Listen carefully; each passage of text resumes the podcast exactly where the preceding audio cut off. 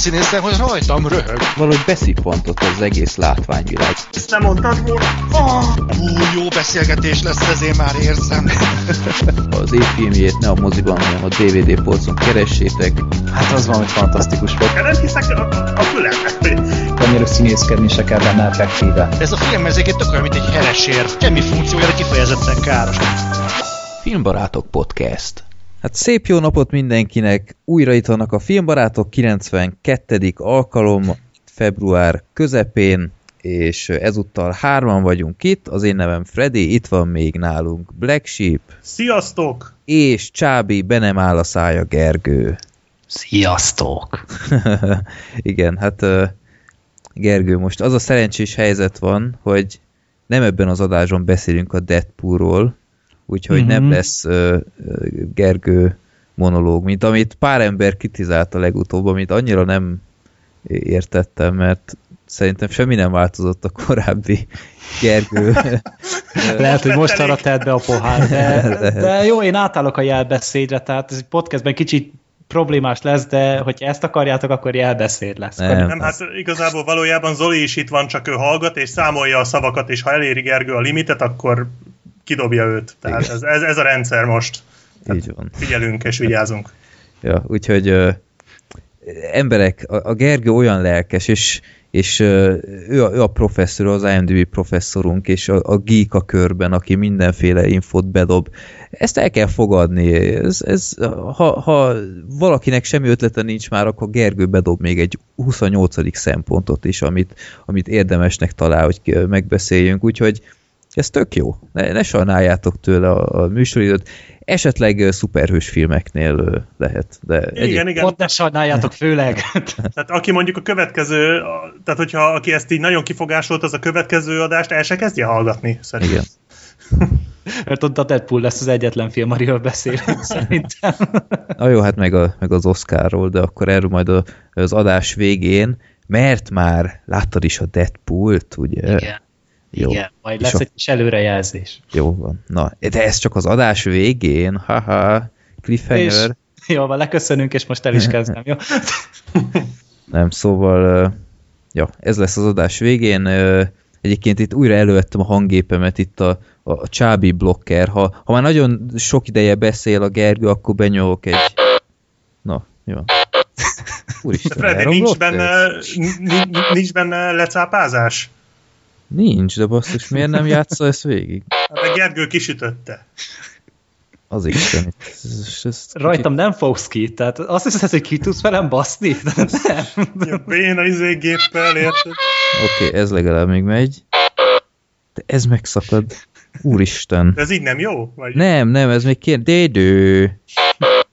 Basszus. Hát az lenyomva. Az a baj, a gyerekem ezt megtalálta, és egyszer annyit nyomtuk ott a gombokat, hogy összenyálaszta, vagy én nem tudom, ezt de... A gyereket a jóisten küldte.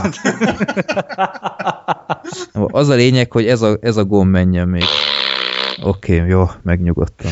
Már is kezdhetjük a Deadpool blokkot. Mi ez Deadpoolra? Már Daredevil. Na, így van, szóval... Most megúsztátok a hanggépemet. Túl ritkán veszem elő, ezt, ezt észre se vettem eddig. Megsértődött hogy... szerintem. Igen. Lehet, hogy csak elemet kell cserélni, nem tudom. Na, ö, mi van még? Ja, igen, igen. Ö, aki figyelt esetleg a Facebookos oldalunkat, én ö, nem tudom, mikor kerül ki ez a podcast, minden esetre pár nappal ezelőtt raktam ki egy, ö, egy, egy kis Filmbarátok Express-t, ahol a kétezer-tizenhatos dokumentum, Oscar jelölt dokumentumfilmekről beszélek, mindegyiket láttam, mindegyikről mesélek egy kicsit, hogy, hogy szerintem melyik érdemelné meg. Ezt tényleg csak így a dokumentumfilm szerelmeseinek csináltam, így a podcastben nem hiszem, hogy különösebben megnézte volna bárki is ezeket rajtam kívül, ugye? Vagy... Nem. Jó, oké, okay, akkor jól döntöttem. Talán ezt a kartellendet ezen gondolom. Igen, a kartellendet egyébként, azt, azt Gergő, meg, meg Black Sheep nektek is, akik élvezték a Szikáriót, azt tényleg ajánlanám. De aki, akit érdekelnek ezek a filmek, akkor a leírásban a csatornánknál megtaláljátok annak a linkjét, vagy a, a YouTube csatornánkon, vagy a Facebook oldalon, mindegy, megtaláljátok. Fél óra az egész, most már letöl, em pé három letöltési link is van, úgyhogy aki ö, útközben szeretné meghallgatni a ezt a remek adást az én hosszú monológommal, akkor megteheti most már. De egyébként, aki a rövidített verzióra kíváncsi, majd a következő oszkáros podcastban egy, egy pár szóban majd azért mesélek ezekről a filmekről, de ez tényleg csak egy kis rész lesz az egészből. Na, akkor mi legyen, srácok, népakarata előbb, vagy villámkérdés? Népakarata? Szerintem is. Jó, essünk túl rajta. Legutóbb ugyebár a trollvadászt húztuk ki, ami egy viszonylag korai beküldött film volt. Aha, aha, aha. Igen, száz huszonnyolcadik volt, amit, aj, de kicsin látom ezt, Efti küldött be. És akkor most kicsit frissítette megint a listát, nem győzöm annyit frissíteni, hogy aktuális legyen, úgyhogy így is van egy olyan kb. húsz film elmaradásom, de azért néha napján frissítem. ezerkilencvennyolc filmnél tartunk, a legutolsó, amit beraktam, az pont az Airplane, úgyhogy én annak nagyon örülnék, ha az ezerkilencvennyolcat dobnák ki esetleg, mert azt nagyon rég láttam, és egy remek alkalom lenne. háromszázötvenhárom, na hát ez nem jött be, akkor nézzük is, hogy mi az. háromszázötvenhárom, ez az átmeneti állomás. Ez nem mondod, ez a Fruitvale Station. Nem, ez csak simán megálló. Jó, az megálló, tényleg. Ja. Csak az előző adásban volt. Short term, jaj, ezt tudom micsoda, mondjuk nem láttam, de ezt tudom micsoda. Üldök nektek egy... Ez egy Brie Larsonos film. Komolyan? Aha, akiről majd lesz szó ma már. Tényleg. Na jó van, mert pont említeni is akartam, hogy viszonylag kevés dolgot láttam ettől a a nőtől, na, de hát akkor ez meg fog változni legközelebbre. Állítólag ez volt az első ilyen nagyobb áttörő szerepe neki, tehát így uh-huh. akkor úgy tűnik, hogy nagyon aktuálisak leszünk. Ilyetemben nem hallottam erről a filmről. Én hát, igen, én sokat, de majd akkor megnézzük. Black Sheep, te se láttad akkor? Nem, én azt nézem, hogy még egy magyarországi bemutatót se látok itt, tehát aha, nem volt. Nem, a magyar cím az valószínű, vagy tévé, vagy nem tudom onnan. Ja, de van. Ja, a Titanic Filmfesztiválon ment kétezer-tizennégyben. Uh-huh. Ott kapta a címet, gondolom. Jó, átmeneti állomás. Ezt a short termet valamikor már én is hallottam valami kapcsán. Lehet, hogy a Brie Larson kapcsán, amikor így utána néztem a szoba miatt, hogy miben játszott. Uh-huh. Jónak tűnik így elsőre. Jó, hát nyolc ponton áll, azért az nem semmi. kétezer-tizenháromban is fenn van eléggé a pontok szempontjából, ja. Úgyhogy nem lesz itt baj.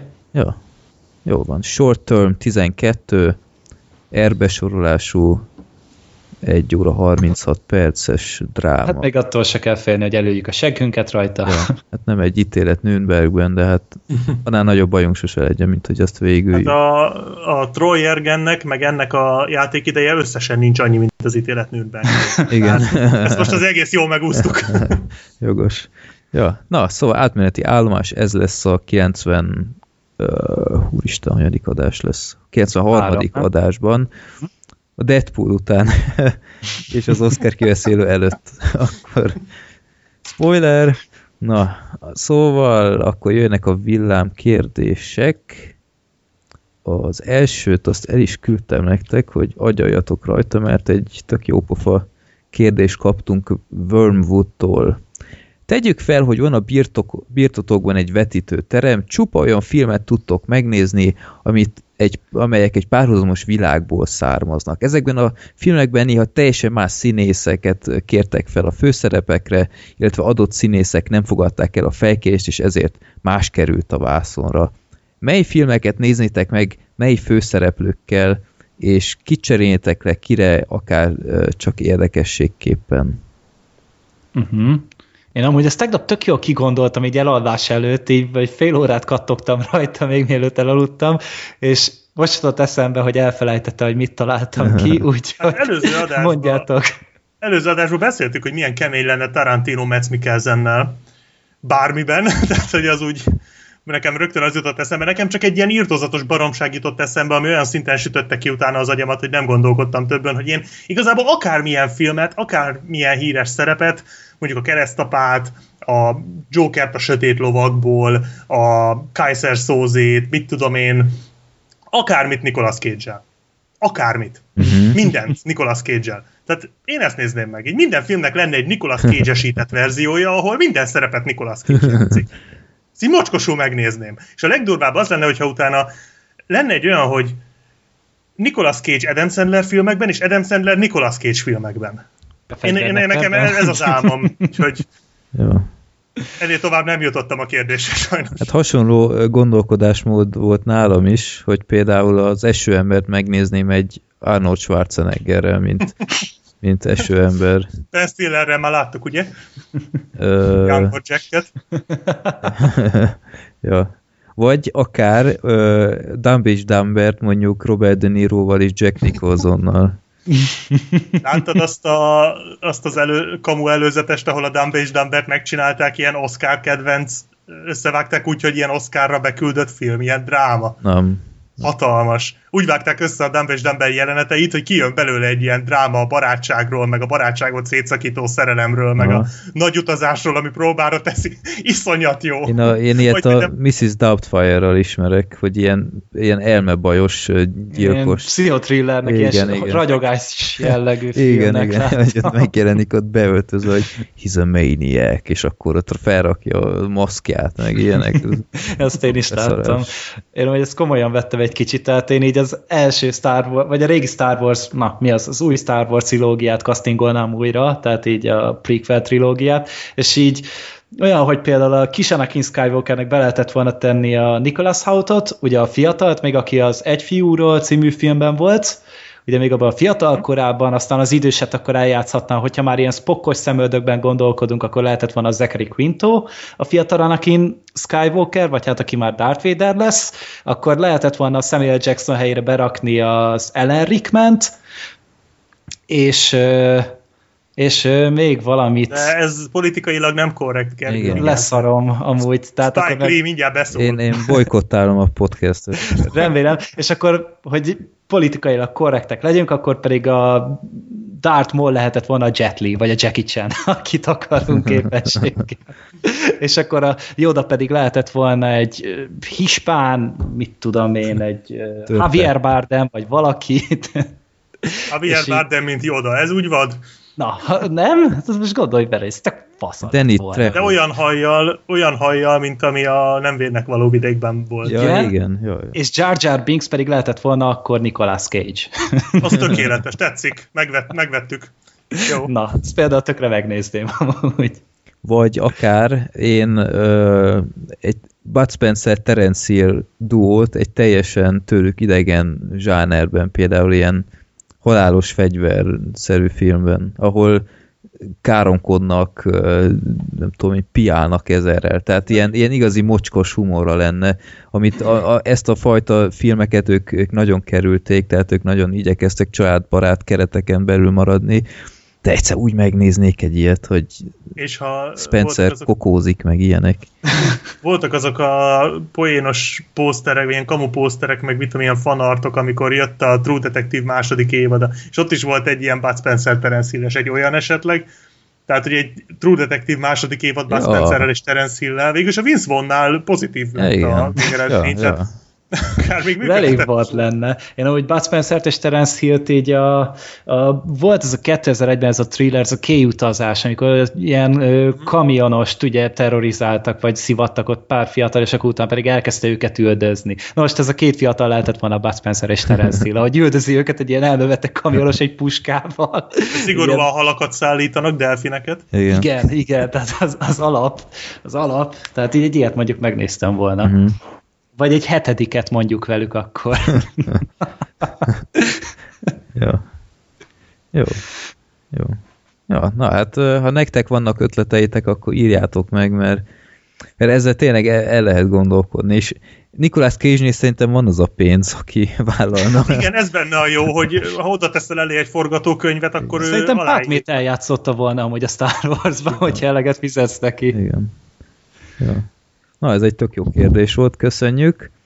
A következő kérdés, azt, és remélem jól ejtem ki, Binder Dundet küldte be. Ja, Binder Dundet, áh, oké, okay, szójáték, úristen. Csak azért, csak azért írta így, hogy, hogy megszégyenüljek az adásban, hogy nem fogom fel.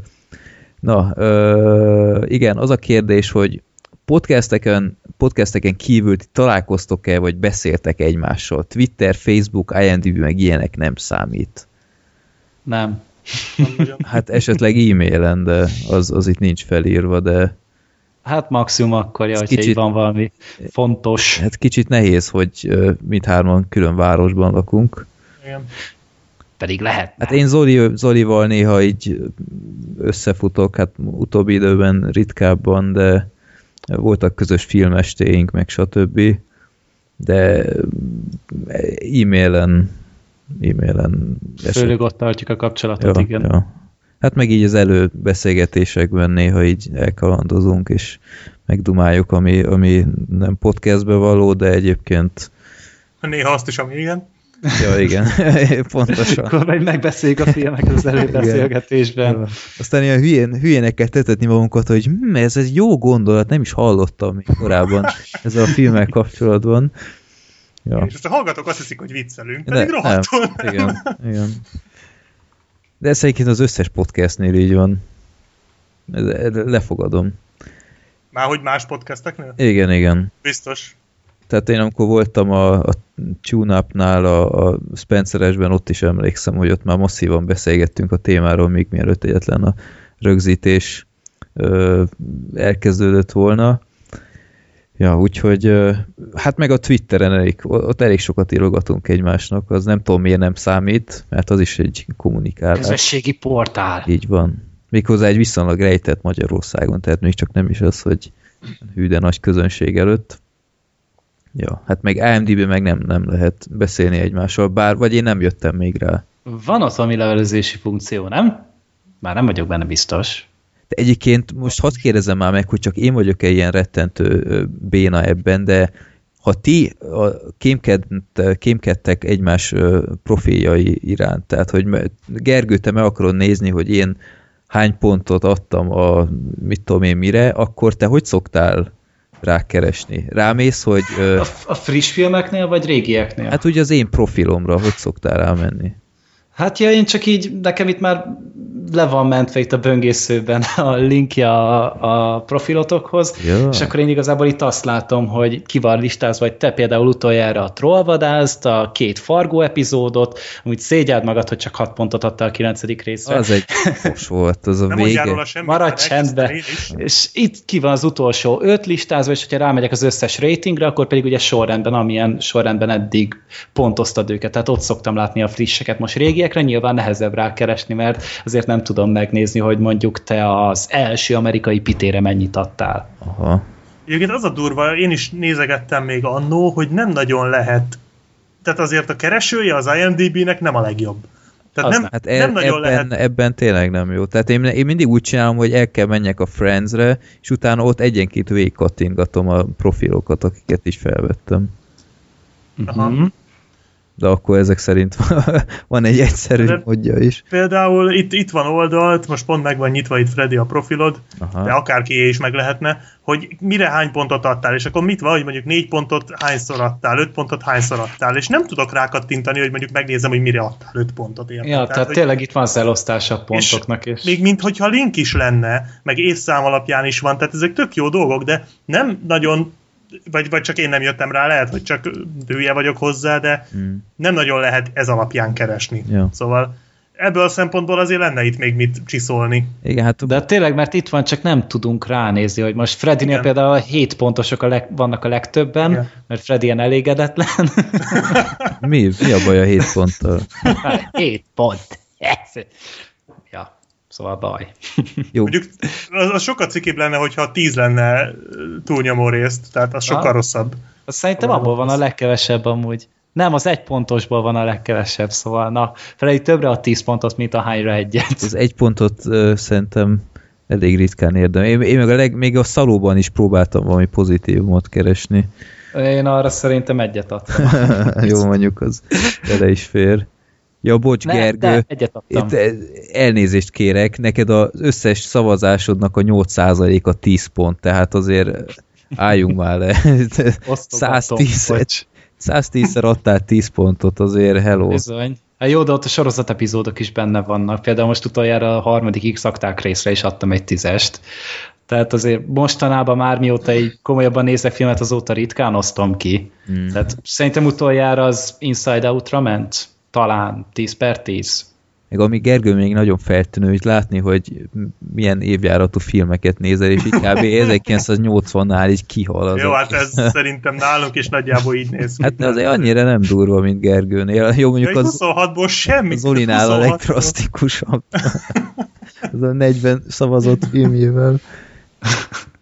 Hát Zolinál azért ezt elég nehéz lenne. Gergő, ezerkilencszázhetvennégy-ből egy filmet látott, tehát az neked egy könnyű, tehát a top, top lista könnyen ment akkor. Nem is tudom, mit láttam akkor, amúgy ezerkilencszázhetvennégy. De ez az, hogy én is tudod, kattintanék rá, hogy mi volt az az egy, és nem tudom megnézni, szóval. Ó, még le van osztva ám izére is, úristen, ez már nagyon durva. Zsánerre is. Zsánerre, de azt se lehet megnézni, tehát. Hát szerintem csak ott, ott csak a sajátodat tudod. Nem, most Gergőjét nézem éppen. Hát de azt mondom, hogy hát, szerintem te csak a sajátot. Ja, hogy megnézzük. Ja, az lehet, igen. Mert, hát azt tudom fejből, úgyhogy. Van ez a Letterboxd, azt nem tudom, ismeritek-e, hogy ez, ebből a szempontból sokkal jobb, csak nem tudom, én, én már mindig is I M D B-n voltam, és itt van az igazi információ bázis, itt van az hát igazi. Meg most azt is ugyanúgy felépíteni, mint az I M D B oldalt, ja, ja. Lepontozni minden szart, tehát most újra kialakítani ugyanazt, amit már egyszer megcsináltunk I M D B-n, az nagyon macerás lenne. Ja. Hát ha van egy lista, hogy az összes film tudom, népszerűség alapján, akkor végig lehet azon szaladni, megnézek közben három filmet. Hát jó, persze, úgy is lehet meg. Most ja, no, az mai napig találok olyan pont, vagy filmeket I M D B-n, amiket már láttam nagyon régen, de most pontozom még. Igen, igen, igen. És nem igen, találtam igen, igen. meg, tehát így, és már három és fél éve használom, és most van ezernégyszáztizenhat pontozásom. Igen. Tehát így, így még mindig találok olyat, amit még úristen, erre nem adtam semmit, aztán rányomok egy egyest. Úristen, Black Sheep, most látom, te a witching és bitchingre adtál hat pontot. Igen, most láttam hát a napokban. Jó, ott volt a gépemben, már nem tudom mióta. Erre a Zoli hát beszélt rá annól a podcast igen, után, és, és meg is vettem. megvettem, és, és el is adtam. Te mennyit adtál rá? Négyet adott, azt hiszem rá. Ez egy jó kérdés. Na, hát, én annyira azért nem volt az rá, rossz, de... Nem, négyet adtam, így van. Nem. Annyira szerintem nem volt rossz, de... Hát jó se. Tök jól indult, de egyébként, és aztán végére így teljesen ilyen, ilyen szétesett. Hát a vége, már tényleg azt nézem, hogy most velem van a baj, vagy tényleg ezt látom, amit igen, látom. Igen, az az óriás csöcső akár. Hát a Willendorfi Vénusz konkrétan. Jó. Nem, ez... Jó, hát egyszer meg lehetett nézni, de még egyszer nem kezdeném el. Jó, jó van. Na hát tök jó. Tök jó, több podcast jó téma volt, igen, nagyon érdekes lehetett ha embereknek hallani, hogy egymás I M D B profiáról dumálunk, főleg úgy, hogy közben a B K V buszon ülnek jobb esetben, akkor gyorsan fel is olvasom az utolsó kérdést. Na, ez még egy jó kérdés. Egy kisebb sztorival megfűszerezve Adrián küldött be nekünk egy érdekes e-mailt. Mielőtt feltenném a kérdésemet, előtte el szeretném mondani egy rövid történetet, ami ehhez kapcsolódik. Ha párommal mozira kerül sor, akkor mindig én választom a filmet, ezért pár hónapja beadtam a derekam, és beengedtem, hogy ő nézzen ki valamit. Nagy hiba. Nem, viccolt. Választása a Csábítunk és Védünk című filmre esett, aminek nem nagyon örültem, de hát Jaj. megnéztük. A moziteremben persze csak párok voltak, akiknek a férfi tagjai hasonló arckifejezéssel ültek be, mint én. Felkészültem a legrosszabbakra, és akkor beült elém egy férfi. Gyanús volt, hogy ez az előzetesek, nem baj, hogy van, gyanús volt, hogy ez előzeteseken, amik amúgy szarfilmek voltak, rettenetesen nevet, amivel semmi baj nincsen, de ezután az egész film közben olyanokat csinált, amiket én nem hinném el, hogy ha nem láttam volna. A legrosszabb poénoknál is ordított, a bénábbnál bénább, ez, bénábbnál bénább poénoknál ilyeneket mondott, hogy ez fájhatott, úúúú, ezt megkapta. Minden percben azon gondolkodtam, hogy kimegyek, de aztán végigültem. Tehát a kérdésem, hogy nektek voltak-e már hasonló élményetek, és volt már hasonló élményetek, hogy tudtátok, hogy nem lesz jó film, amire beültök, és mégis sokkal rosszabb mozi élménnyel jöttetek haza. Tehát itt az a kérdés, hogy Ö, esetleg volt-e már ilyen élmény ilyen fajta nézővel, és, hát volt. És hogy ilyen fajta ilyen filmet kell megnézni, amiről tudtátok, hogy hogy nem lesz jó, aztán még annyira se volt jó. Hát... Volt, ö... mondjad, Gergő. Hát... Én, én igazából úgy vagyok vele, hogy tudom, hogy rossz lesz a film, és pont olyan szar. Tehát én, én moziban néztem meg a Szürke ötven árnyalatát is, úgyhogy szerintem ez, ez már sok mindent elárul. De olyan, hogy szándékosan rossz filmre menjek, azért próbálok válogatni. Tehát így mondjuk a G I Joe kettő az olyan volt, hogy tudtam, hogy rossz lesz, de hát ha jó lesz, de nem. Tehát tévedtem. De most ott a közönség, tehát azon meg már alig voltak, szerintem úgyhogy azzal nem lehetett jobban elrontani, csak maximum rosszabb a film, mint amire számítasz, ami megtörténik ilyen esetekben szerintem. Tehát az ember azért így reménykedik benne, hogy talán találok benne, benne valamit, ami, ami talán nem lesz egy olyan tragédia, amivel vallatni lehetne, vagy háborúkat lehet kirobbantani miatta, de végül sose lesz jobb. Sose lesz jobb. Tehát anno, amikor az Alvin és a mókusokra beültél, akkor azzal a szándéka mentél oda, hogy ez tök jó lesz. Voltam, vagy tizenkét éves. Ez szerintem. Nem mentség, Gergő, ez nem mentség. Ez, én nekem annó az tetszett még, szerintem. De te egyiként láttad az Alvin és a mókusok rajzfilm sorozatot? Vagy te ahhoz már szerintem láttam alatt? Pár részt, szerintem láttam párat, de úgy, úgy túléltem úgy. Tehát én a filmet szerintem többször is láttam, tehát egy kétszer-háromszor biztos. Nem tudom, hogy mondjuk most megnézném, mennyire hánynék tőle véreset, de valószínűleg azért már így az esztétai nem egy kicsit ellenkezne vele. Hát a negyedik szemben. Rész, ami most megy a mozikba, a legsikeresebb eddig az összes közül. Ez amúgy valami tragédia, és úgy, hogy a Star Wars-szal szemben küldték be, azt hiszem, a mozikba. Ja. Tehát így nem tudom, hogy hogy lehet az még életben egyáltalán, és hogy azért... De az a durva ráadásul, hogy amikor ahányszor jegyet vásárolok itt Szegeden, mindig van egy ember, aki arra kér jegyet. Akárhányszor megyek, baszki, mindig az Alvin és a mókusokra. Meg most a nagyfater elszabadultra. De így nem értettem. Ez még egy olyan film, amiről le, érdemes le, lehetne beszélni, csak az a baj, hogy ahhoz meg kéne nézni. Ja, meg Zoli már megnézte, és neki megtetszett, szóval ennyi. Hát ezért. Beszélni. Micsoda? Hát erről azt mondta, hogy nem olyan szörnyű. Tehát nézd meg az Otherworld videóját, most azt, hogy nem döngölte a földbe, tehát az már éppen elég baj. Nem pontozta, ez a baj, ezért nem, nem pontozta. Hát szerintem egy hat pontot adott rá, szerintem, vagy hetet, nem tudom. Szerintem adhatott, inkább tippelek. Annyit adott, hatot, amennyire ma. Emlékszem. Szóval az ja, de itt van tényleg hat. Na, hát megvan az. Ja. Black Sheep?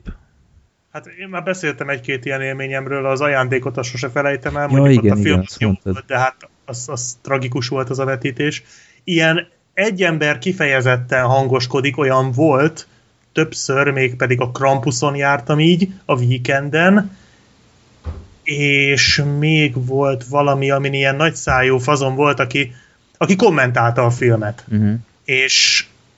az mondjuk úgymond idézőjelben a számlájára írható, hogy a csajával ült be. Tehát, hogy nem magában ült. Szóval ez mondjuk fura, hogyha az ember magában ül és úgy kommentálja a filmet. Az én vagyok. Hát jó, rendben, akkor, akkor örülök, hogy ismertelek. De nem, tehát a, a, ami legutóbb nagyon rossz volt, és amiről még nem beszéltem, az a Holdpont, amit úgy néztem meg, hogy egy ilyen mozimaratonon voltunk Black Sheep nével, és hát a második film volt a Holdpont, mert hogy ugye ott ki kell tölteni az időt a filmek között, és, és hát... kiválasztotta. Én állítottam össze a filmeket, és aztán kaptam is az évet Black Sheep-nétől, tehát nem.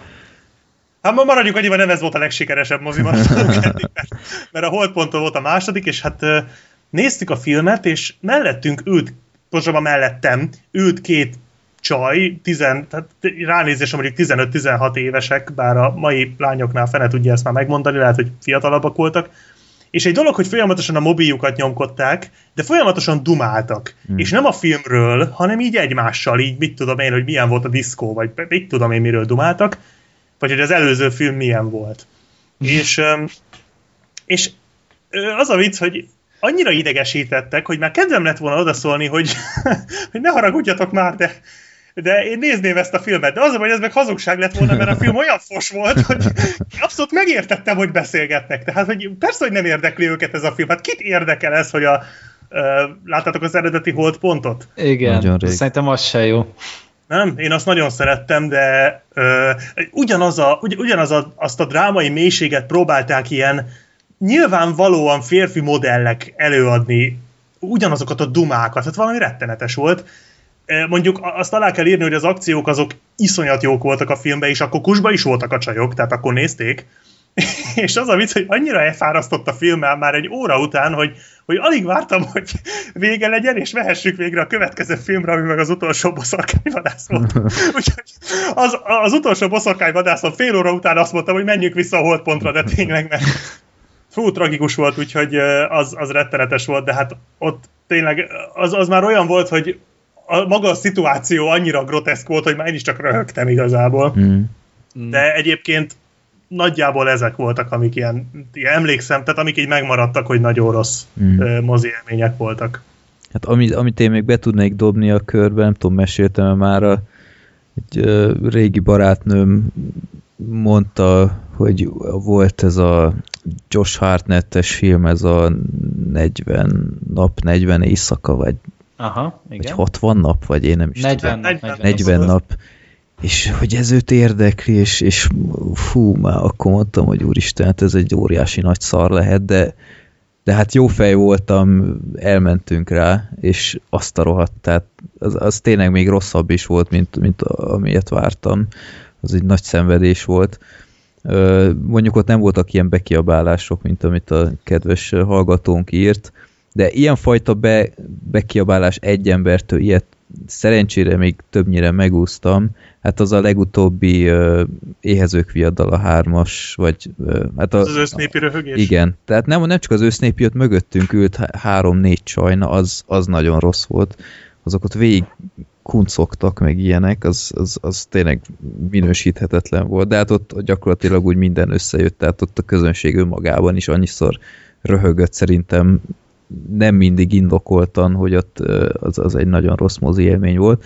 Sőt, amit múltkor elfelejtettem mondani a, a visszatérő kapcsán, ott is volt egy érdekes mozis élményem, hogy, hogy én általában szeretek a, a sorok szélén ülni, hogy minél távolabb az emberektől, annyira nem zavar, hogy nem pontosan mértani középen ülök, ennyire nem vagyok igényes e szempontból, és akkor hirtelen megjelent egy társaság, akik gyakorlatilag az előttem lévő teljes sort kitöltötték, amivel még úgy nagy baj nem is lett volna, de ez a társaság kb. Ilyen öt részletbe jött be.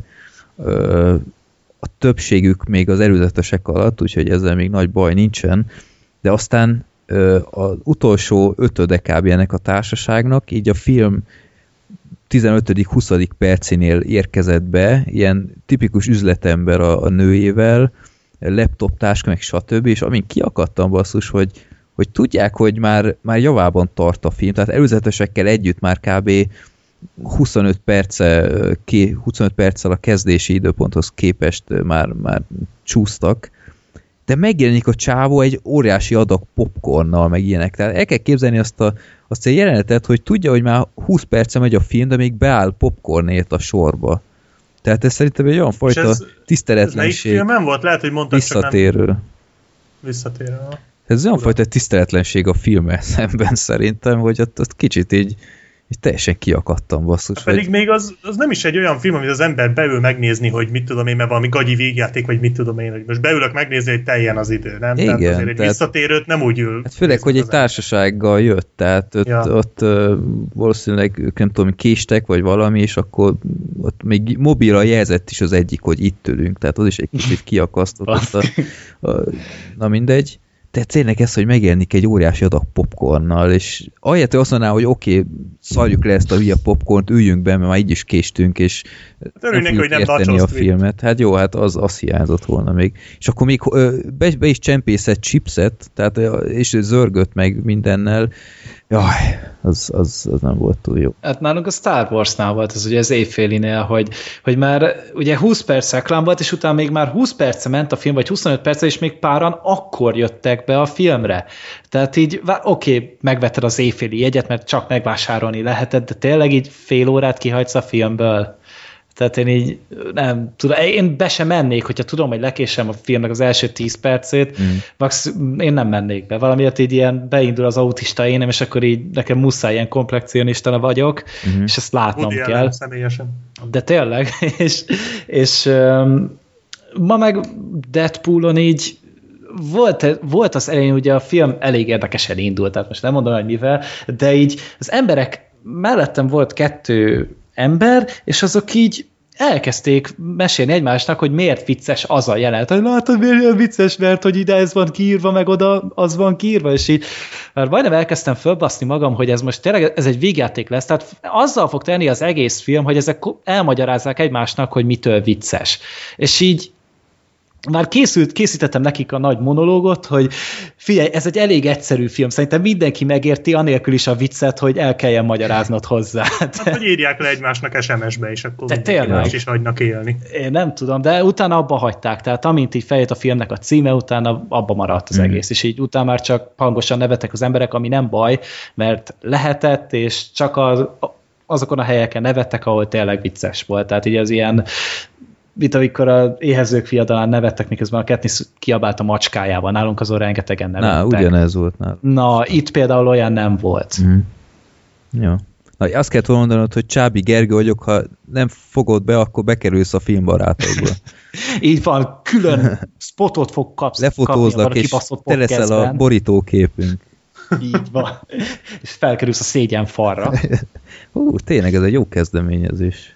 Bizony, bizony. Egyetek, viselkedjetek, mert így végzitek.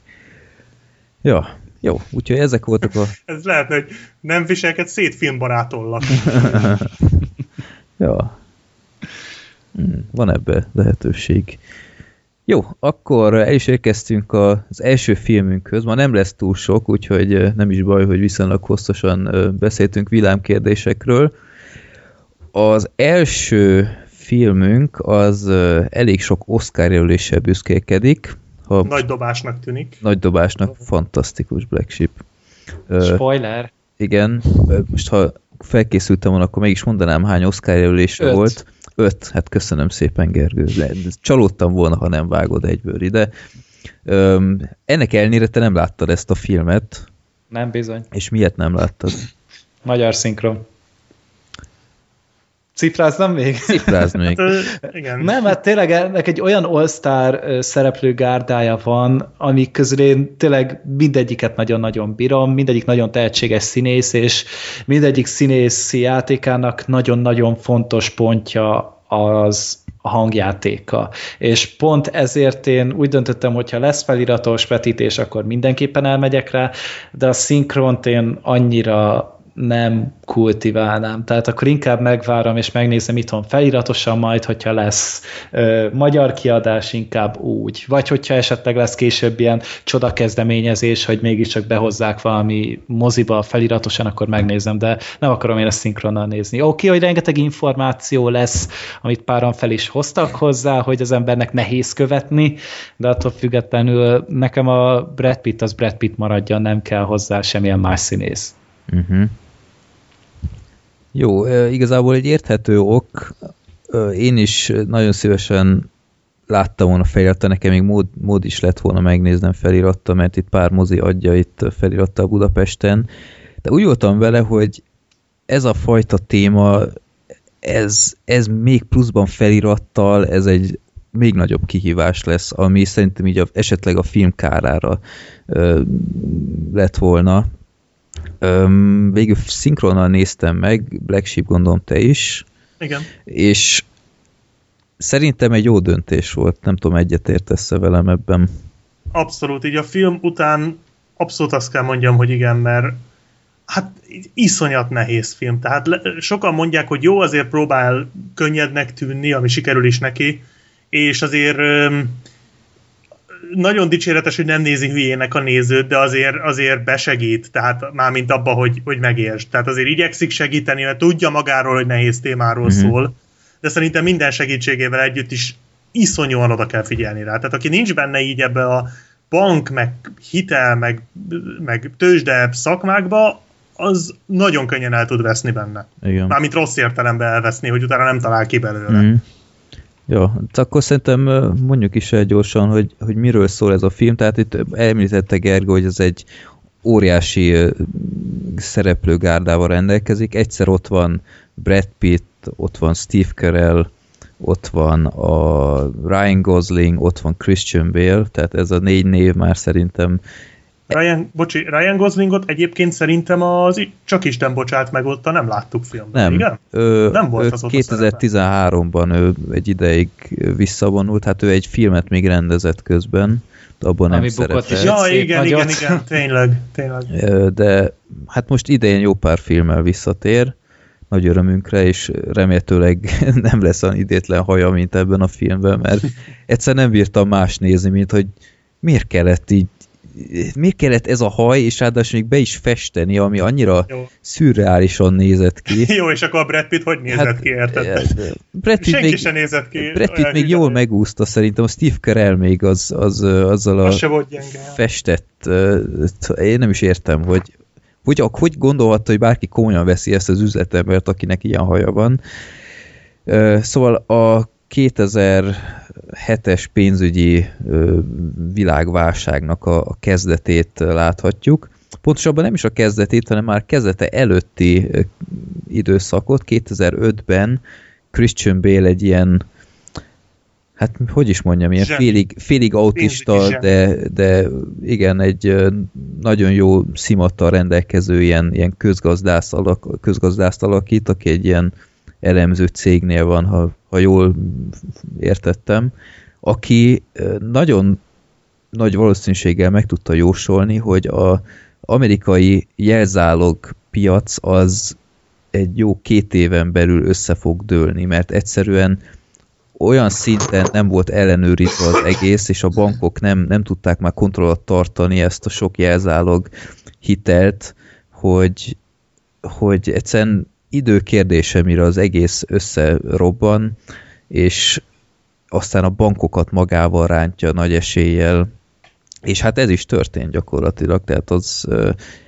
nem, nem volt egy ez jó időszak. Ez nem spoiler, hogyha azt mondjuk, hogy nem. Ez megtörtént. Igen, tehát ezt ha csak nem valaki kilenc éves a hallgatóink közül, akkor uh, hát az át fogja megérte. Tekerni ezt a részt, és nem igen. Tudom, a trollvadászhoz ugrik, mert cím alapján az neki való.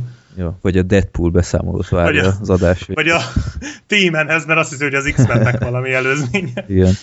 Ö, úgyhogy ezt a, ezt a történet láthatjuk, hogy hogyan próbálja Christian Bale jelezni, hogy, hogy itt nagy gebaszok lesznek, és senki nem hisz neki, mert egy, egy iszonyat nevetséges ellenérvel jönnek, hogy hát ilyen még sose történt. Mm.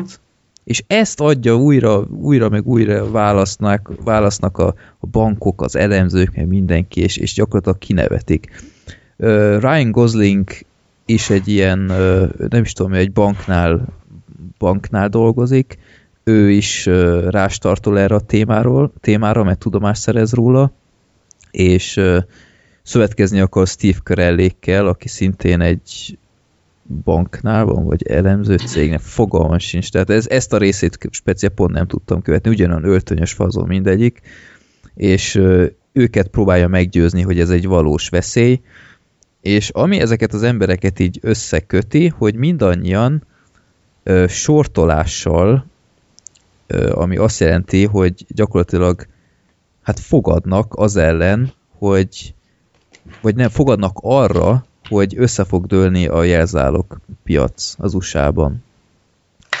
És ö, a bankok ezen röhögtek, és ö, gyakorlatilag bármilyen ajánlatot elfogadtak. Tehát ott ők úgy voltak vele, hogy ez egy, ez egy óriási biznisz, ezek a hülyék önként odaadják a lóvét egy ő szemszögükből nullás rizikónál, akkor persze elfogadjuk.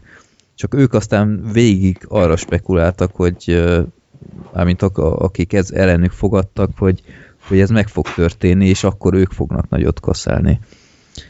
És ezt a, ezt a két éves időszakot láthatjuk a filmben, nagyon érdekes tálalásban. Tehát nem tudom, Black Sheep, te is úgy voltál-e vele, hogy nekem nagyon sok szempontból a Wall Street farkasa jutott eszembe, uh-huh, igen, igen. És a pénzcsináló a szakmai azt részével. Láttam. Tehát a, a Wall Street farkasa azért, mert, mert egyrészt láthatjuk, milyen gátlástalan ez a szakma, és sok hazugsággal, meg, meg nyerészkedéssel, illegalitással, stb. és a Wall Street farkasában is a, a DiCaprio az ugyebár így, így beszélt a nézőhöz, tehát így áttörte a, a negyedik falat, ilyen metaszinten így ö, beszélt a nézővel, hogy, hogy látod, ezt csinálom, meg stb. És a filmben ugyanez van. Még Ryan Goslingék helyenként még így ki is néznek ránk, meg stb. Úgyhogy ez szerintem egy nagyon okos döntés volt. A House of Cards-ban van amúgy ilyen, tehát ott csinálják ezt, hogy Kevin Spacey néha így megáll a párbeszéd, így belefordul a kamerába, és elkezd beszélni a kamerába mm. konkrétan. Tehát mondja, a nézőnek hogy valójában, beszélni, hogy... Valójában hogy... mit gondol arról az illetőről, akivel az előbb kezet rázott, és össze-vissza dicsérgette mm. meg. meg így tudom én. Igen. Igen. És ö, ö, a, amit még el kell mondani, hogy a, a film azzal is próbálkozik, tudja, hogy egy nehéz témát, nehéz témával dolgozik, és néha berak egy ilyen elmagyarázó videót, ilyen egészen szürreális ö, magyarázatokat ö, láthatunk, hogy, hogy nem tudod követni, mi az a sortolás? Akkor most, ö, hogy hívják azt a csajt a... Na. Most nekem sem jött eszembe. Margot Robbie. Margot Robbie, igen. Margot Robbie egy pezsgős pohárral egy habfürdőben elmagyarázza neked, hogy mi a sortolás, és utána hirtelen ott van Margot Robbie pezsgőt kortyolva egy óriási habfürdőben pucéron, és így beszél az nézőnek ilyen tök tudományos gazdasági szöveget, de egy viszonylag jól elmagyarázva. Vagy... De ilyen van. Van.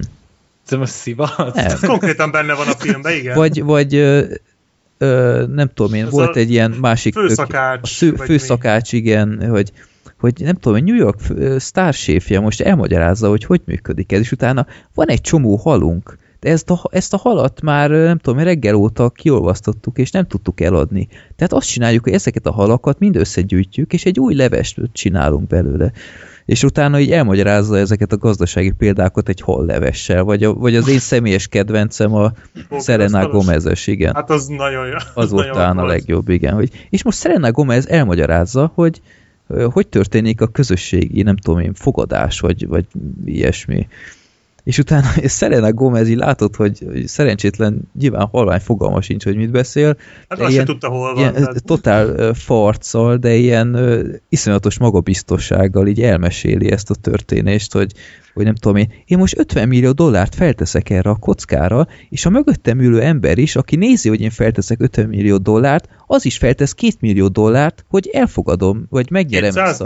Vagy kétszáz milliót. És utána így az, ott van mögötte egy óriási tömeg, akik mind fogadnak arra, hogy a másik az előtte lévő mit, mire fogadott. Igen, és az, ezt például szerintem tök jól elmagyarázták ebben a filmben. Ennek tehát akkor itt lehet látni, hogy egy vígjáték rendezőt csinálta ezt? Abszolút. Tehát ah, igen. Sok szempont. Ez is nagyon kellett is ennek igen, a filmnek. Nagyon-nagyon. Hát vagy ott volt az a dzsengás hasonlat, az nem kiszólás igen. volt, de az is például teljesen jó volt. Igen. Amikor dzsengákon magyarázta el, hogy hogy működnek ezek a hitelminősítések. Igen, hogy az baromi jó jelen tripla B, tripla A, meg stb. De amúgy ez akkor ugyanarra, ugyanazt magyarázza el, mint az Inside Job? Nem tudom, azt nem láttam, én azt elkezdtem, de ott, ott elvesztem. Na, ott könnyű amúgy, de amúgy nagyon érdekes az Inside Job, de igen. Ez is így a pénzügyi összeomlásról szól, és ott is szerintem relatíve normálisan elmagyarázták, de akkor gondolom, hogy ez ugyanaz lesz, csak nyilván könnyedebb. Egy rakás világklasszis színésszel, meg egy ilyen eléggé szélsőséges rendezéssel. Ö, igen, de egyébként hát tényleg nagyon, nagyon jó. Vannak ilyen ötletek benne, tehát amúgy Amúgy nincs, nem annyira töri át így a határokat, tehát nem feszegeti a műfaj határait, csak szimplán nagyon ügyesen használja a dolgokat, tehát az eszközöket. Mm.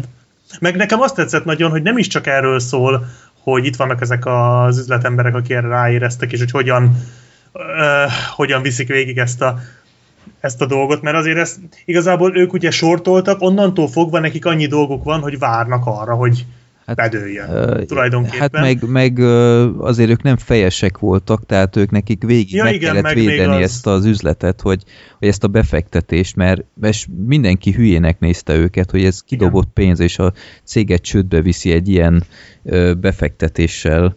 És nekik, Ami visz...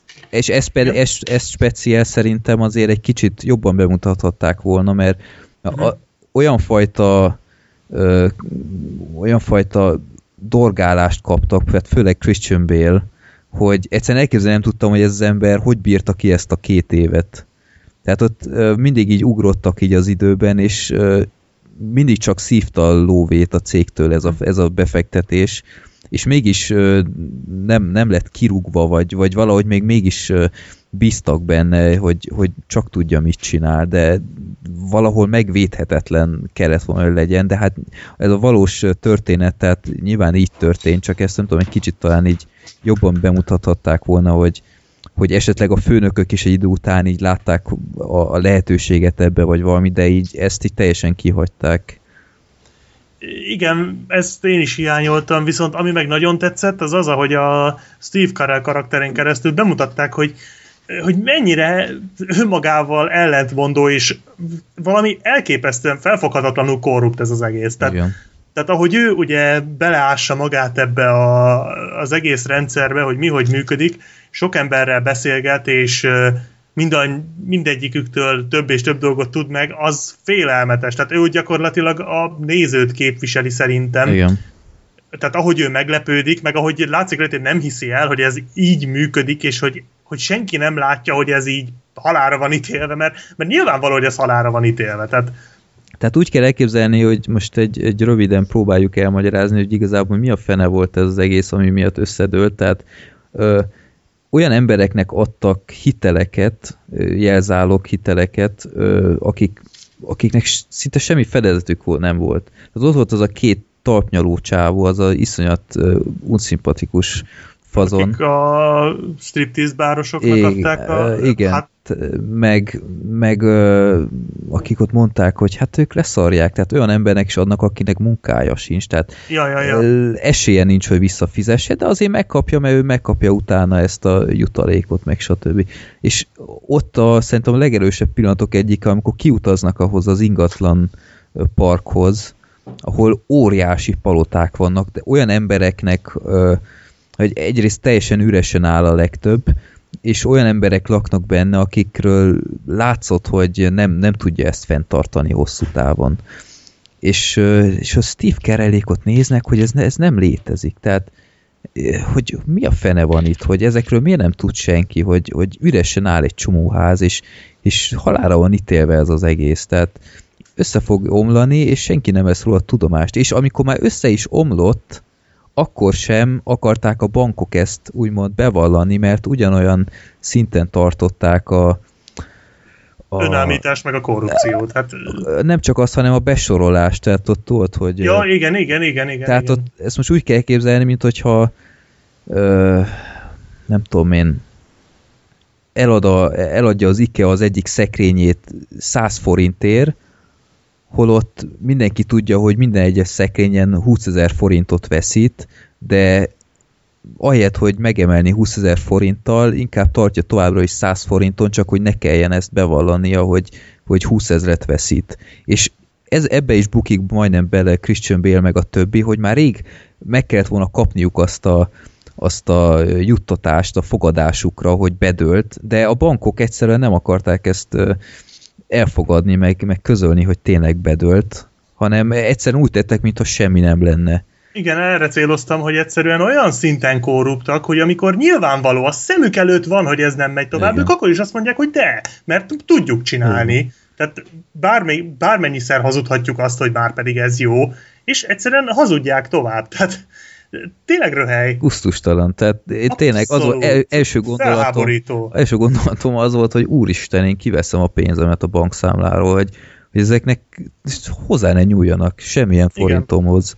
Ezek olyan szinten az emberek. Hát nem, de hát azt a, ennyit erről. Azt a több milliárd forintot Gerőhöz hová rakjam? Nem olyan egyszerű az. Igen, hát a YouTube, te korrupt disznó, megszedted magadat, aztán ott tetted a picsába ne tudtam, hogy mennyi lóvét szedek itt minden adással. Istenem. Semmit nem kaptak belőle. Majd forgatunk erről egy dokumentumfilmet, és nyerünk egy csomó oszkárt. Igen. Ez lesz az Online Job című kisfilm. Már házalunk amúgy a Magyar Film Alapnál vele. Ja, hát Andy Vajna aztán ő, ő a másik. Ő is sortol rajta? Hát, ő, ja. Jó. Nem, hát ebből most nem menjünk bele szerintem. Már hallom, hogy a médiahatóság már itt kopogtat. Na, de egyébként nem tudom, én nem tudom, kacsa el, vagy, vagy csak most ugye az, az interneten nem biztos, hogy minden hírt el kell hinni, de én pont most olvastam ma délelőtt, hogy megint jósolnak valami, valami óriási, hogy a, hát a, a film végén kínai, ott is volt. Micsoda? Film végén ott is. Nem arra gondolok, hanem konkrétan ma egy hírben láttam, hogy a kínai valut, vagy ez a kínai nem tudom milyen hitelrendszer is kezd, kezdi ugyanezeket a tüneteket mutatni, mint kétezer-ötben ez az amerikai. Úgyhogy most kell sortolni, gyerekek. Tehát, gyerekek, hát tegnap kaptam meg a fizetésemet, oké, megyek sortolni. Ne, sortolni. Inkább ne egyél egy évig, érted, de most kell sortolni, mert mondjuk öt év múlva mocskosúlyjal járunk vele.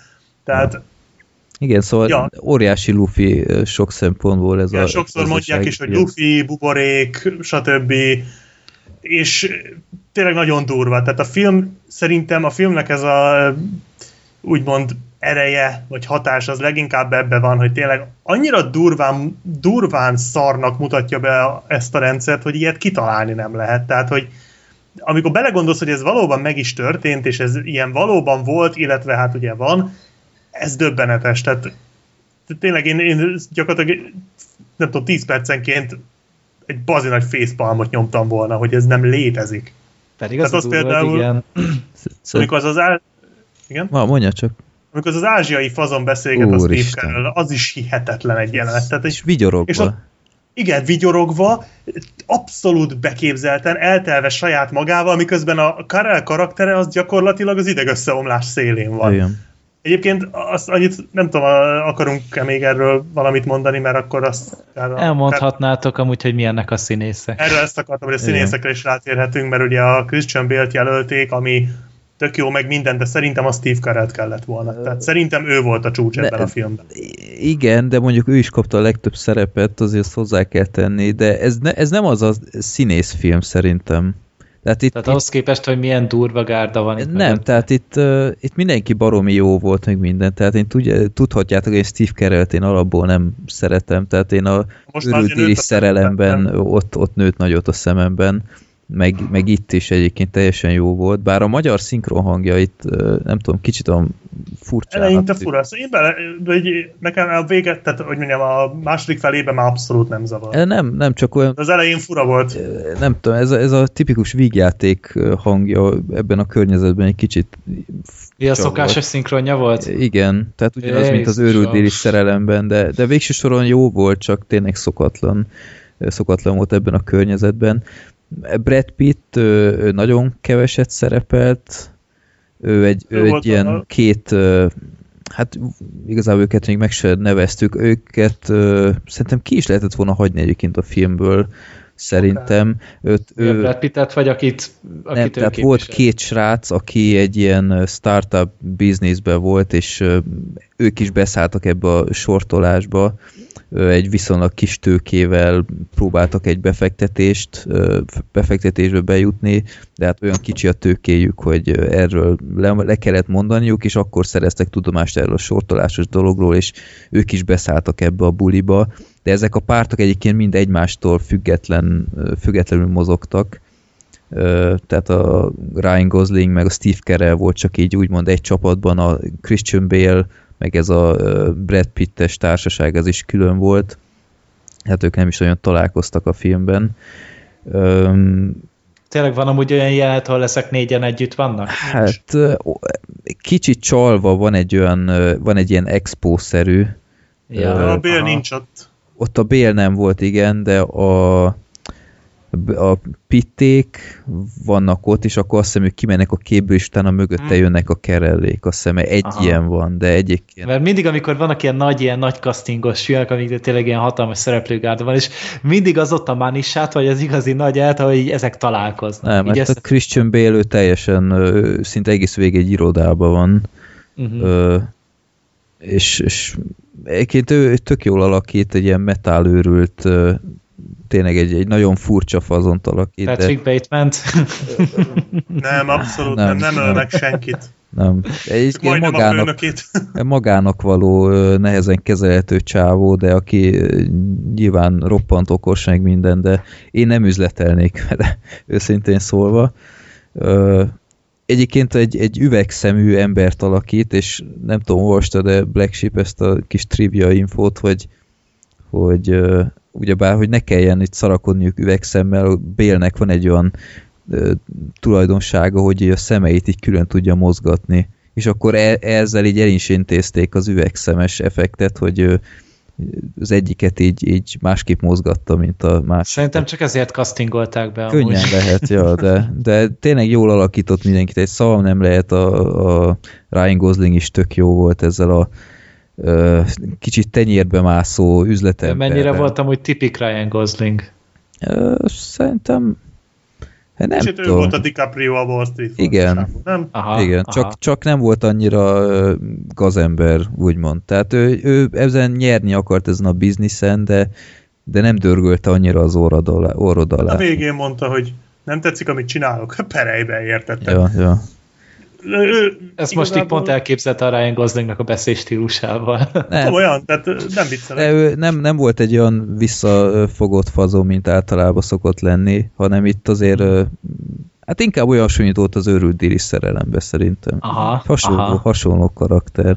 A Brad Pittnek volt egy nagyon jó jelenete, amikor a, a, akiket mentorált, azok így felfogták, hogy úristen, most írtú nagyot kaszáltak, és ott elkezdtek táncolni, meg stb. És ott a Brad Pitt ott helyre tette őket, hogy basszus, hagyjátok már ezt abba, hogy azáltal, hogy ti kaszáltok, ez azt jelenti, hogy nem tudom, hány millió ember elveszíti az állását, meg stb. Nekem az annyira nem tetszett. Nem tudom, az nekem úgy, úgy nekem tökre... A szöveg jó volt. Tökre illett az egészhez. Szerintem meg nem, tehát... Ö- Blackshipnek megszólalt a lelki ismerete szerintem. Nem, nem, én elfogadom azt, amit a Brad Pitt mondott, csak a Brad Pitt szájából ott és akkor furá hangzott, miután ő segített a srácoknak ezt megcsinálni. Igen, ezt mondjuk én se teljesen értem, tehát... hogy ő megundorodott, megundorodott ettől az egész szakmától, és visszavonult, és így miért szállt visszajött, vissza? Igen, igen, visszajött, segített a srácoknak, gyakorlatilag nélküle nem tudták volna ezt semmit, megcsinálni. Igen. Tehát a, a nagy... Öm, tehát az, azt, amit mondod, hogy tényleg mennyi ember tönkretettek, tehát az, amit most csináltak, az, az emberek tízezreinek a, az állásába, meg a lakásába, házába, mit tudom én, vagy, vagy esetleg az életébe fog kerülni, mm. hogyha mondjuk annyira megkeseredik, hogy öngyilkos lesz, ugye történtek ilyesmik is. Hogy ezt gyakorlatilag ő csinálta, mert ő segített nekik, ő vezette végig őket, tehát hogy akkor hirtelen megszólalt a lelkiismerete, miután már megcsináltad, pedig ő aztán dörzsölt volt, tehát ő tudta, hogy mit csinál. Hát csak úgy szóval... ezt annyival lehet uh, magyarázni, hogy úgymond azoktól vett el, akik, akik eddig ezen kaszáltak. Tehát uh-huh. lehet így is érvelni, hogy ezzel... Hát, szerintem, ha valaki, akkor ő tudta, hogy ez azért nem így van. Hát... De mindegy, ettől függetlenül nem volt rossz jelenet, szóval a, érdekes volt, amit mondott, csak lehetett volna kis felvezetés, tehát amikor például a film végén a Steve Carell ott olyan nagy izébe van ö, parában, hogy most mit csináljon, azt jobban átéreztem, mert ott azért az elő volt vezetve. Igen, igen, igen. Igen, szóval a Brad Pitt-es szál szerintem így, így nem, nem adott semmit hozzá a filmhez. Talán egy kicsit még el is vett a, az összjátékidőből az a két sráccal, az, nem tudom, az annyira nem kötött le, mint a Steve Carell-es szál például. Talán azért kellett, hogy legyen két olyan fiatal, akik nincsenek annyira benne, tehát azért nem annyira profi. Ö, akár, ja, ja. Igen, szóval egy, egy mindenképpen egy, egy tök jó film, és, és nem, nem mondanám azt, hogy a film után visszatudnák, visszatudnék mondani mindent, mert az elején úgy voltam vele, hogy á, oké, okay, hogyha ez így megy tovább, akkor, akkor látni fogom, vagy meg fogom érteni az egészet. Aztán a film közepe felé jött egy ilyen lejtmenet, ahol megint egy kicsit összekavarodtam, ahol elmagyarázták ezeket a szakkifejez, szakkifejezéseket. Uh-huh. Ö, ott egy kicsit ott kétségbe estem, hogy hoppá. És aztán... Ott az Expo körül, nem? Ott volt az a rész, amikor így én ott siklottam ki ott annál az Expós résznél. Ott annyi karakter volt, meg annyi szöveg. Tudod, amikor azon az Expo Igen, volt. igen, az... Ö...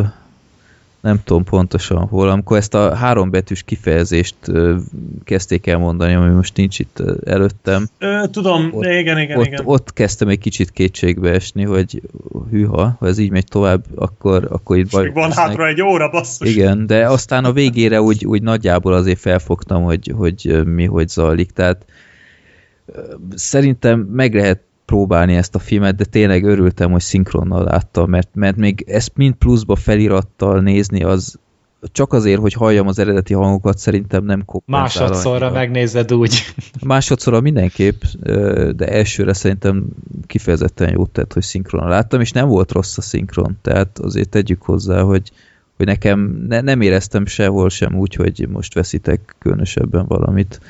És helye van a legjobb filmek között?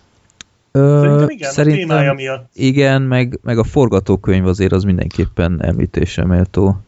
És az jelölt is, ugye? Igen, igen, azt jelölték. Az megérdemli nagyon. Jó, jó. Most a színészeket, igen, most Christian Bale, nem tudom, hogy most erre, erre tényleg Oscárt érdemele, nem. Mert, mert nem volt egy nagy szerepe szerintem, meg tényleg egy baromi hálás szerep is volt, és ez kicsit itt túlzásnak érzem. Maximum a személynek jár szerintem. A személynek, igen, meg a dobolásának, ahol Metallicát dobolt, meg ilyenek. Ezt a viples. Egyébként még én, én inkább a Steve Carellt jelöltem volna, szerintem ő megérdemelte volna jobban, mint a Bale. Igen, igen. De tényleg én is egyetértek, egy nagyon jó film. Nem könnyű, de hogyha odafigyel az ember, akkor azért nem lehetetlen megérteni. Talán még az hiányzott belőle, hogy ez a négy óriási színész együtt legyen a filmben valamikor egy szobában. Uh-huh, uh-huh. Igen, hát vagy bezárva örökre, és Christian Bale szül egy gyereket.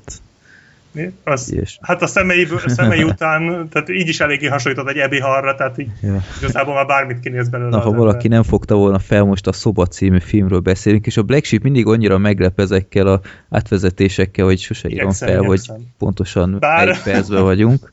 Én nem is fogtam ezt most fel. ja. Nem tudom, meghallgattátok az új Vox rádiót? Kicsit hadd promózzam. Én, én már hallgattam, igen. Hát az utolsó mondata, az meg volt a Szőlőskei Gábornak? Ja, az átkerollak. A Carol kapcsán, az valami zseniális igen. Volt. Hát mondom, van még hova fejlődnöm, basszus. Ja, ja. Kész. De jó úton jársz, Black Sheep, ne aggódj. Ja. Úgyhogy most kaptam egy kis boostot, hogy megvan a szint, amit el kell érni. Azért örülhetsz, hogy, hogy nincs benne a Carol ebben az adásban, mert akármit csináltál volna, azt nem tudtad. Á, meg sem próbáltam volna, azt nem. Ja, átkerolsz. Vagy, vagy a, nem tudom én, a vihalógok, vihalógok közben gondoltál rám, vagy, ö, vagy, ez nem, vagy ez még az az előttibe volt? Az az előttibe volt, az is Aj, ja. az, az tényleg ö, van hová fejlődnöd, Black Sheep. Tehát már így is, ö, te, neked megy ez így a legjobban ebben a podcastben, de azért... Hát ezt én annó még a Vox Rádió kapcsán kaptam erre az ikletet, még ja, nagyon régen, tehát ö, ott kezdte el, azt hiszem talán a Tóth Csaba, nem tudom, de... Ha. Ja, valóban. Igen, hát én is felröhögtem. Mondjuk ez, ez túl jó volt, hogy spontán legyen, szerintem. Tehát ott a Gábor szerintem már készült, hogy hogy, hogy legyen ez az átvezetés. No, az, nem, az nem számít, tehát az, az annyira jó volt az a mondat, hogy azt ki kellett volna írni oda a borítójára, vagy a borítóképre, nem tudom. Tehát ez, ja. meg, kell, meg kell hagyni az örökké valóságnak ezt a mondatot, mert zseniális volt. Jó, jó akkor... Beszéljünk januári, a januári film hónap utolsó nagy, nagy dobásáról, a, a szobáról, ami, amiről pont nem tudtunk már a legutóbbi podcastben beszélni, de akkor megtesszük most, ez ugyebár úgy a, a kis független csemege itt az Oscar, Oscar gála jelöltjei. Amit nem is értem, hogy hogy kaptak fel. Tehát, hogy ez aztán minden csak nem Oscar film szerintem. Te, tehát így semmilyen történelmi téma, meg ilyen nagy szabású ja, színész nincsen benne. Igen, tehát ez nem, nem olyan Oscar film, tehát ez tipikusan olyan kis underdog, mint a Mad Max, meg ez uh-huh. például. Tehát egyáltalán nem tudnád elképzelni, hogy pont ezt kapják fel. Ez pont ilyen kis underground csemege lehetne, amit így az emberek mondanak egymásra, hogy hú, mennyire jó volt, hú, mennyire jó volt, de hogy pont az Oscar ezt észrevegye, nagyon szürreális számomra. Hát ez kicsit olyan, mint a Winter's Bone volt annó szerintem. Igen, tehát olyan nagyon elszigetelt, mm. hogy úgy mondjam, mm. hogy a filmre utaljak egy kicsit, de nem tudom, hogy miért pont ezt kapták fel ennyire.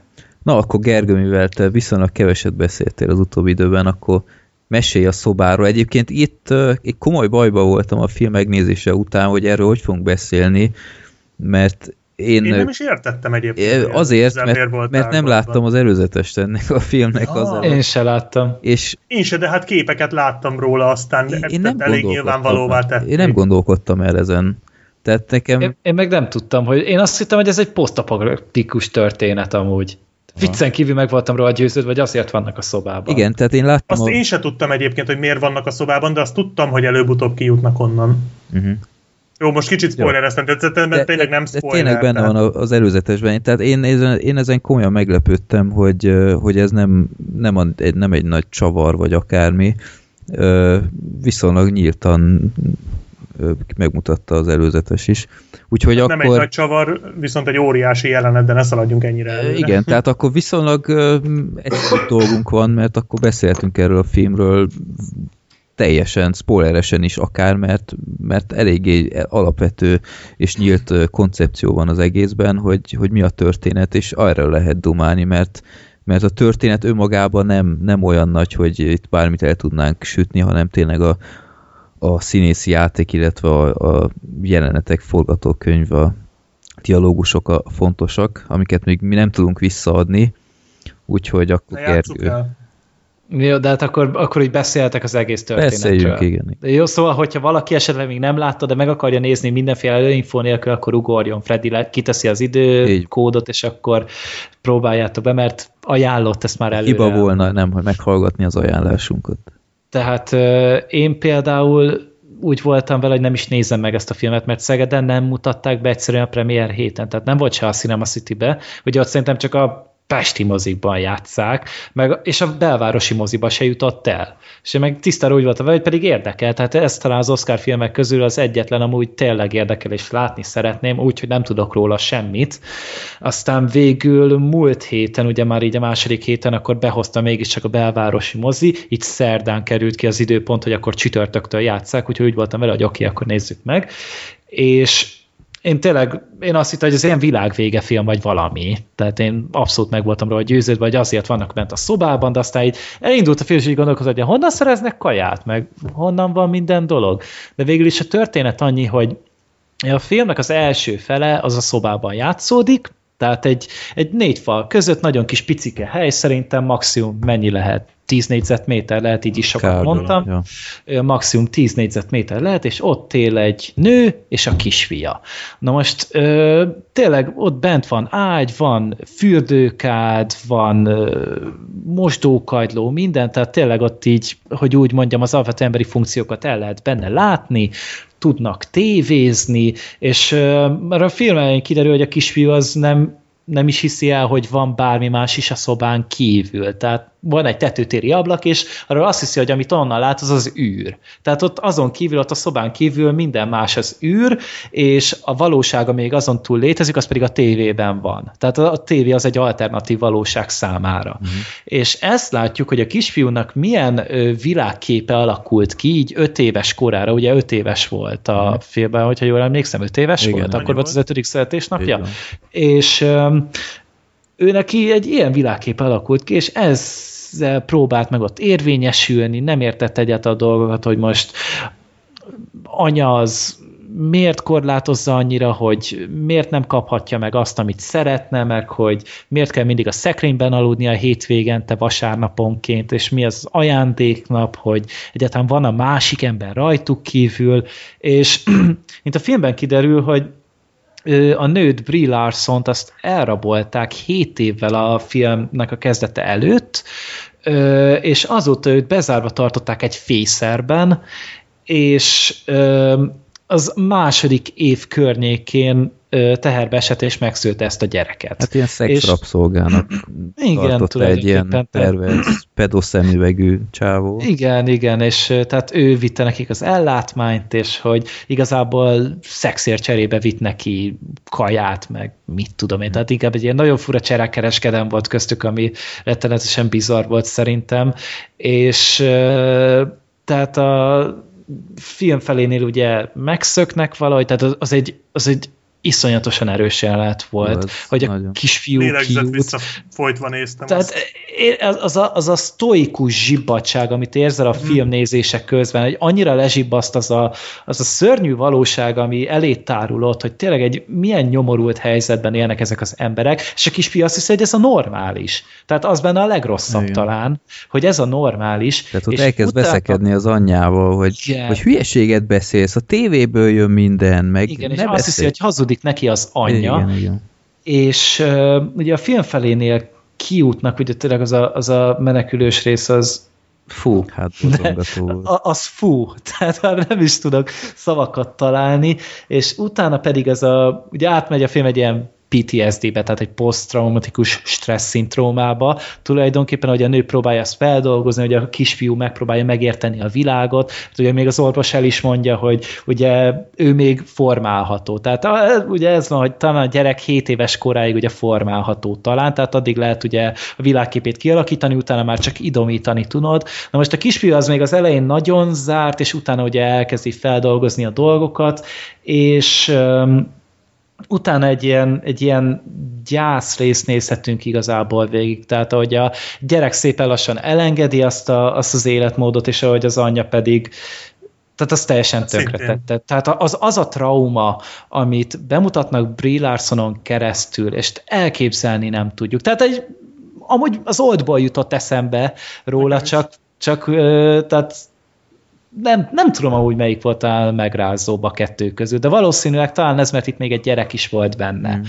De mondjuk az Oldboy meg tovább tartott, tehát ott meg ugye tizenöt. Az Oldboyba is valamilyen szinten, de ja. Főleg a vége, de igen. hogy uh, itt, itt tudtuk, hogy miért van bezárva a nő, ugye. Igen. Tehát ugye a filmnek a fél óra után talán kiderült, hogy miért volt bezárva, és így talán uh, így is sokkoló volt, de nyilván az Oldboynál ott teljesen másra ment ki a játék, de ugye ami miatt felkapták ezt a filmet nagyon, az egyrészt a hihetetlenül profi rendezés volt. Tehát ahogy ez össze volt rakva, hogy az a, az a, az a, abban a pici térben, tehát még Tarantinónak is könnyebb dolga volt, mert ott ő egy nagyobb térben dolgozott, igen. ugye a, a, az aljas nyolcasnál, itt pedig egy nagyon kis picike teret kellett élettel feltölteni, és tényleg egy, egy ilyen kis mikrokozmosz volt az a szoba, igen, szerintem. Igen. Tehát annyira élő lélegző volt ahhoz képest, hogy tényleg egy kusztustalan, tojástartókkal körberakott kis kunyhó volt az egész, és minden le volt pattogva benne, de mindennek volt egy története. Tehát például, hogy hiányzott a vé cének ugye a, a tartálynak a, a federe.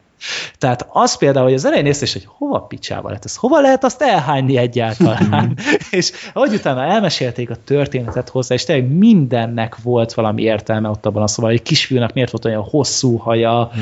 és a többi, tehát egy rettenetesen erősen volt megrendezve, megírva a film, tehát a szövegek hozzá, ugye az egyik kérdés, ugye ott az interjúnál, ugye a végén, az amit feltettek. Nagyon durva volt. Én az azt hittem, hogy elsírom magam, ahhoz képest, hogy én nem olyan szemmel néztem, mint mondjuk Freddy. Tehát ez egy szülő biztosan másképpen éli meg, mint én.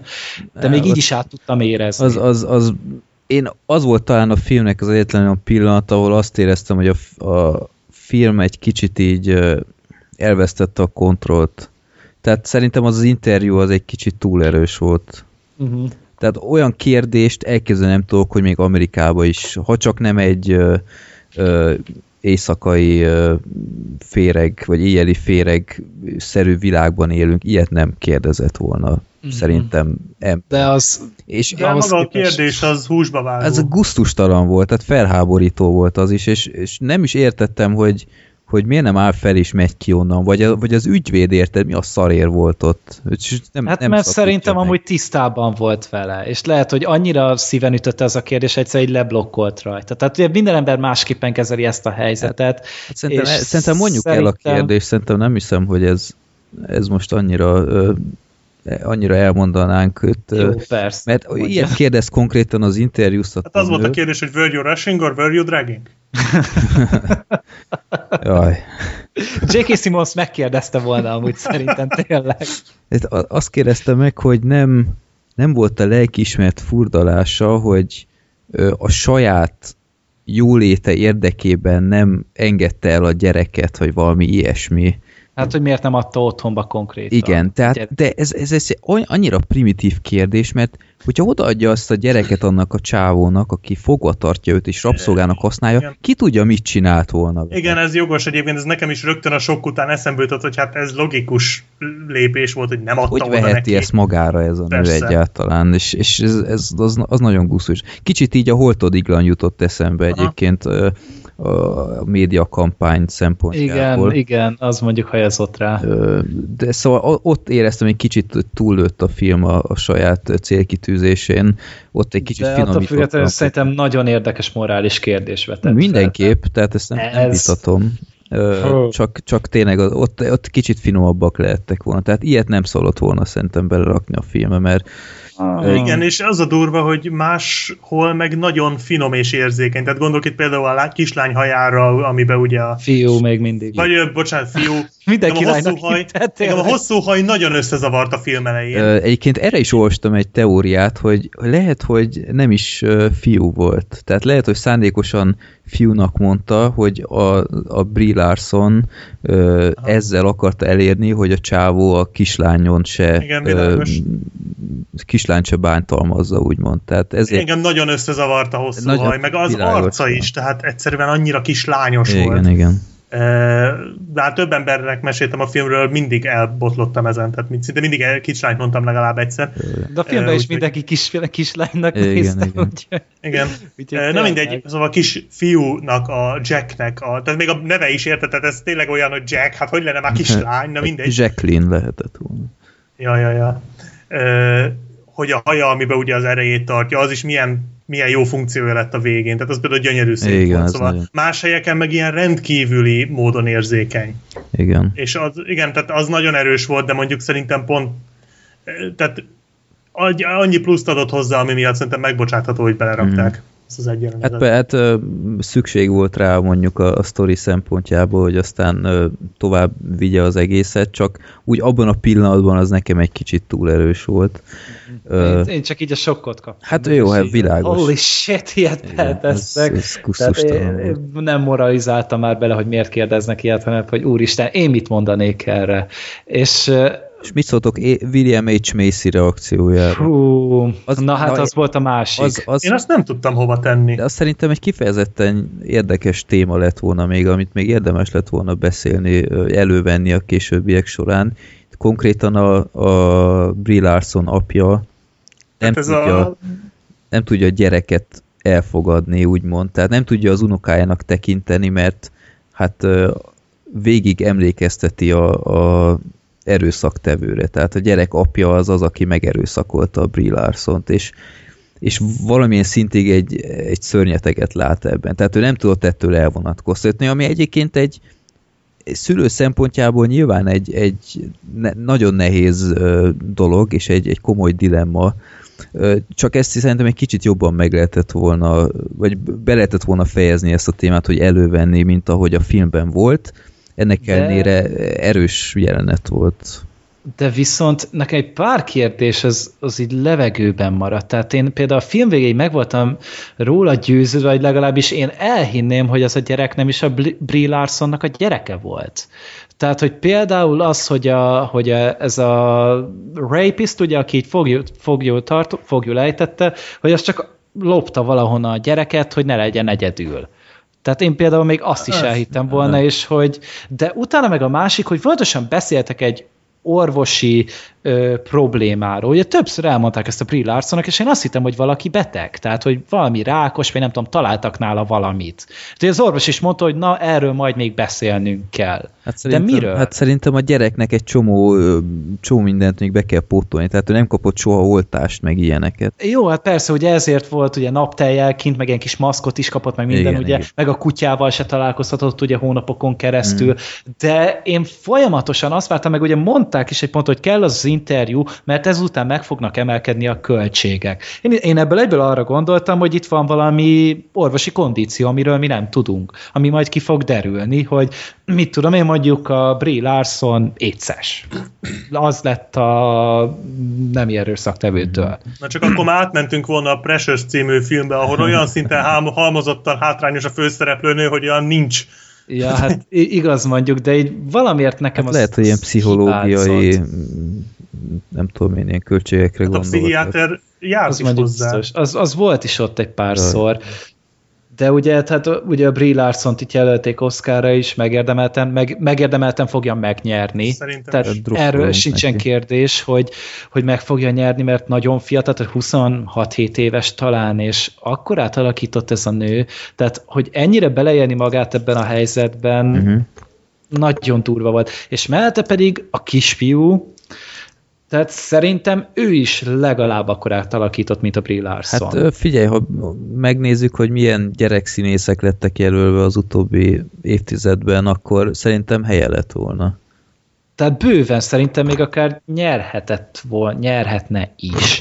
Mert én még a DiCaprio Oscarját is inkább átadnám neki. Hát én is, hogyha választhatnék. De amúgy tényleg, tehát ez a kisrác így ilyen fiatalon, ilyen, nem tudom, hét-nyolc éves lehet talán szerintem a kisfiú, de amilyen beleéléssel elő tudta adni ezt a helyzetet, és amilyen ö, jelenléte volt neki folyamatosan, tehát ez, erre születni hát kell. Hát az az arc, ahol kiszabadult. Igen, ja, tehát, hogy... Hát borzongató volt. Nagyon rohadt nehéz lehet amúgy gyerekszínészekkel dolgozni szerintem, mert tényleg azoknak így, legtöbb színész ugye általában egy tapasztalatból próbálja meg előadni, de most egy gyereknek nagyon jól el kell tudni magyarázni. Igen, tehát a forgatókönyvnek egyrészt, mert az sem biztos, hogy tudott olvasni akkor. Tíz éves a gyerek, most nézem Akkor egyébként. Tud olvasni mondjuk, de hogy... Hogy, hogy tudod ezt elmagyarázni neki, tehát ez lehetett a legnehezebb része. Hogy tudod egy kilenc éves gyerek eljátszani egy öt évest, ez mondjuk furcsa. Hát mondjuk elég, én, én azt gondoltam, hogy ilyen hét-nyolc éves hát, talán. kétezer-hatban született. Aha, aha. Hát mondjuk érdekes. Most tavaly volt forgatva, szóval olyan kilenc éves lehetett kb. Hát. Szerintem. De szóval legalább akkor a figyelmet érdemelne az a kisrác, mint Brie Larson. Uh, jó. Ja. Mindenképp. Hát kap is figyelmet, jó nem annyit, de azért kapott figyelmet így a film után. Hát az minden biztos. Igaz, akkor Oscárt át fog adni, ezt azt hiszem a Pont a Box Rádió igen, igen. Mondta, hogy hát egy, egy, egy nagy karrier áll előtte, hát reméljük, hogy nem. Hát hogyha így nem csúszan le ilyen, igen, megkarikákét akartam én is mondani. Jó. Úgyhogy egy, egy nagyon értékes film, és, és tényleg, és ami engem baromira meglepett, hogy hogy nem az a... Én, én tartottam ettől a filmtől, és Freddy nem is akarta velem megnézni, mondta, hogy én ezt a filmet nem vállalom be. Ö, ahhoz képest egy, egy feel good mozi. Nem tudom, ti is jót. Hát a végeredmény nagy, tehát a vége nagyon pozitív, ha ennyit el lehet igen, árulni, de, szóval. De ö, sosem éreztem ebben a filmben azt a fajta óriási lelki traumát, mint mondjuk... Érfel, mint, de nem egy érfelvagdosós. Mint, mint mondjuk egy Saul fia azért ott. Hmm. Te, tehát még a, amikor a szobában benn is voltak, sose éreztem azt, hogy, hogy úristen, itt, itt, itt teljesen szétesek a nézés közben ezek a szerencsétlenek, mert a Brie Larson annyira parádésan megoldotta, hogy ennek a gyereknek egy, egy olyan világot nyújtson, hogy hogy ne bolonduljon meg, és, és valamilyen szintig egy gyerekkort adjon neki, tehát ott, hogy, hogy gondoskodott róla, hogy meglegyen a testedzése, az egy nagyon jó jelenet volt, hogy össze-vissza futtatta, hogy fogd meg ezt a falat, ja nem, bocs, melyik falat? Ja azt a falat? Nem, nem, azt arra falra gondoltam. Ja nem, várjál, bocsi, mégsem. És a gyerek tök partner volt ebben, és, és a gyerek se egy ilyen uh, szuper komoly uh, érett gyerek volt, hanem sokszor tényleg így átütött, hogy, hogy ez egy kisgyerek, tehát aki aki kifakad, ha nem kap egy tortát, a, vagy nem volt egy bölcsődemester. Gyertyát, igen, gyertyát a tortára, vagy, vagy, vagy nem tudom én, amikor, akkor próbálja neki elmondani, hogy ez a szoba, ez, ez nem, nem az, aminek látszik, és aminek beállította éveken keresztül, és higgyel neki, hogy ez igaz, amit mond. És a gyerek ilyen tök makacsú így reagál, hogy, hogy hazudsz, hazudsz, ez nem igaz, minden a tévéből van, és annyira szívszorító volt nézni, hogy ez a szerencsétlen gyerek mennyire nincs képben, de, de sosem, sosem éreztem azt, hogy úristen, ez nekem, nekem túl nagy lelki stressz ez a film, mert, mert mindig megvolt egy, egyfajta ilyen, ilyen pozitív löket. Mindig oldotta valami. Igen, igen, és, és ez szerintem egy óriási teljesítmény pont egy ilyen témánál. És meg hát az a jelenet, amikor a, a srác kiszabadul és a rendőrnővel beszél, meg ilyenek, ez tele volt, tele volt nagyon-nagyon emlékezetes jelenettel, úgyhogy én... Hát az parádés volt az a levezetése, hogy ott utány behatárolták igen. Nagyjából, hogy igen, hol van. Igen. De eszembe nem jutott volna amúgy, de... De tök logikus volt. Igen, de abszolút logikus volt. Én nem, oda nem jöttem volna rá. Ja, én már rég bevittem volna a gyámügyhöz, hogy foglalkozzanak vele. Ja, úgyhogy tényleg egy, egy nagyon szerethető film, nagyon emlékezetes színészi alakításokkal, és, és nagy fordulatok meg minden nélkül ö, ö, lebirincselő két óra volt. Úgyhogy én, én tényleg drukkolok neki, ö, ha szerintem a legjobb film között nincs is sok esélye, mert azért szerintem... Forgatókönyvet itt is jelölték, nem? Jelölték, igen, de szerintem azt, azt szerintem a Big Short, Big Short fogja ja, megkapni. Mert az is adaptált. Big Short. Ö... Igen. Ja, hát akkor inkább igen, a Big igen. Short mondjuk. Ja, úgyhogy nem tudom, én a Brie Larsonnak azért mindenképp nagyon drukkolok, mert, mert én a nőt egyébként itt meg is néztem, mert így a film előtt nagyon nem vettem róla tudomást, mint utólag kiderült láttam a huszonegy Jump Street-ben, bár meg nem tudnám mondani, hogy mint mi. Hát ő volt a Jonah Hill-nek a barátnője. Igen. Még az elsőben, ja, tehát ott volt neki valami nője, aki tetszett neki, és akkor az volt a Brie Larson. Aha. Oldalborda. Basz. Aha. Nem tudom, meg, megláttam a... Uh, miben láttam még... Jó, mindegy, egy, egy másik filmben, de, de nem tudtam volna beazonosítani, hogy, hogy ezt a nőt pontosan hol láttam volna, és, és ehhez képest még nagyobbat ütött, hogy hogy itt egy ilyet alakított. Tényleg ilyen fiatalon, és nagyon jól állt neki, hogy nem egy ilyen szuper sminkelt akárki. Tehát ott nagyon látszott, hogy ügyeltek arra, hogy ilyen kicsit vitamin hiányos legyen. A Tom, a Scott Pilgrim-be láttam még. Igen. Én már ott sem emlékszem rá. Én sem, csak itt I M D B-n. Vagy most elkezdünk itt filmeket újra nézni, és hey, itt is van a Brie Larson, meg ott is a Brie Larson. Hát meg hát jövő hét, vagy jövő alkalommal a Népakaratában. A, ami még a... egy kérdés. Igen. A filmmel kapcsolatban, hogy ott volt ez a számkódos zár. Aha. Igen. Szerintetek nem lett volna logikus a csajtól végigpróbálni az összes kombinációt? Mert három betűs igen, volt. Hallgattam. Igen, meg azok a számok ki kell, hogy kopjanak. Tehát vagy változtatta a fickó, de akkor is egy nap alatt végigpötyögöd. Igen. Tehát, tehát azt nem értettem, hogy az, az nem olyan zár volt, ami, ami jelez, hogyha többször próbálják. Vagy mondok szerint. Egy még egyszerűbbet, tetőablak.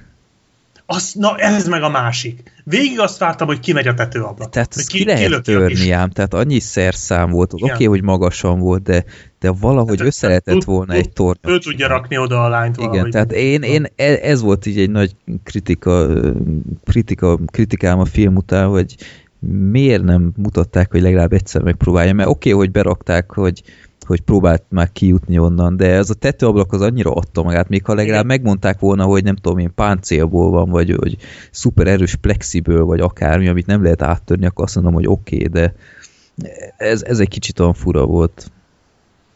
De ennek ellenére egy, egy szuper film. És jó, hát persze csak szőrszálhasogatás. Igen, nem? Csak hát azért feltétlenül gondolkodik ezen az ember. Tehát én, én úgy voltam erre, hogy én itt lennék, mi a fenét csinálni. Igen, és főleg és két ez... év alatt. Igen. Tehát akkor már aztán tényleg minden létező opcióra gondolsz. Tehát kirágod magad, vagy a körmöddel kikaparod, akkor már olyan is eszedbe jut szerintem annyi idő alatt. Jó. Úgyhogy nézzétek meg mindenképp, szerintem egy nagyon emlékezetes és szerethető film, kiváló színészi alakításokkal. És emlékezetes jelenetekkel. És az Oscaron nem a Saoirse Ronan fogja meg szorongatni a Brie Larsont a Brooklyn című filmje, filmmel, vagy filmben nyújtott alakításával, az biztos. Jó, tudom, nem ez, volt a, nem ez volt az évtized átvezetője, de most ennyire én, futott. Én, én azt hittem, ilyet fogsz mondani, hogy nem tudjátok-e, hogy ez a szoba Brooklynben volt esetleg.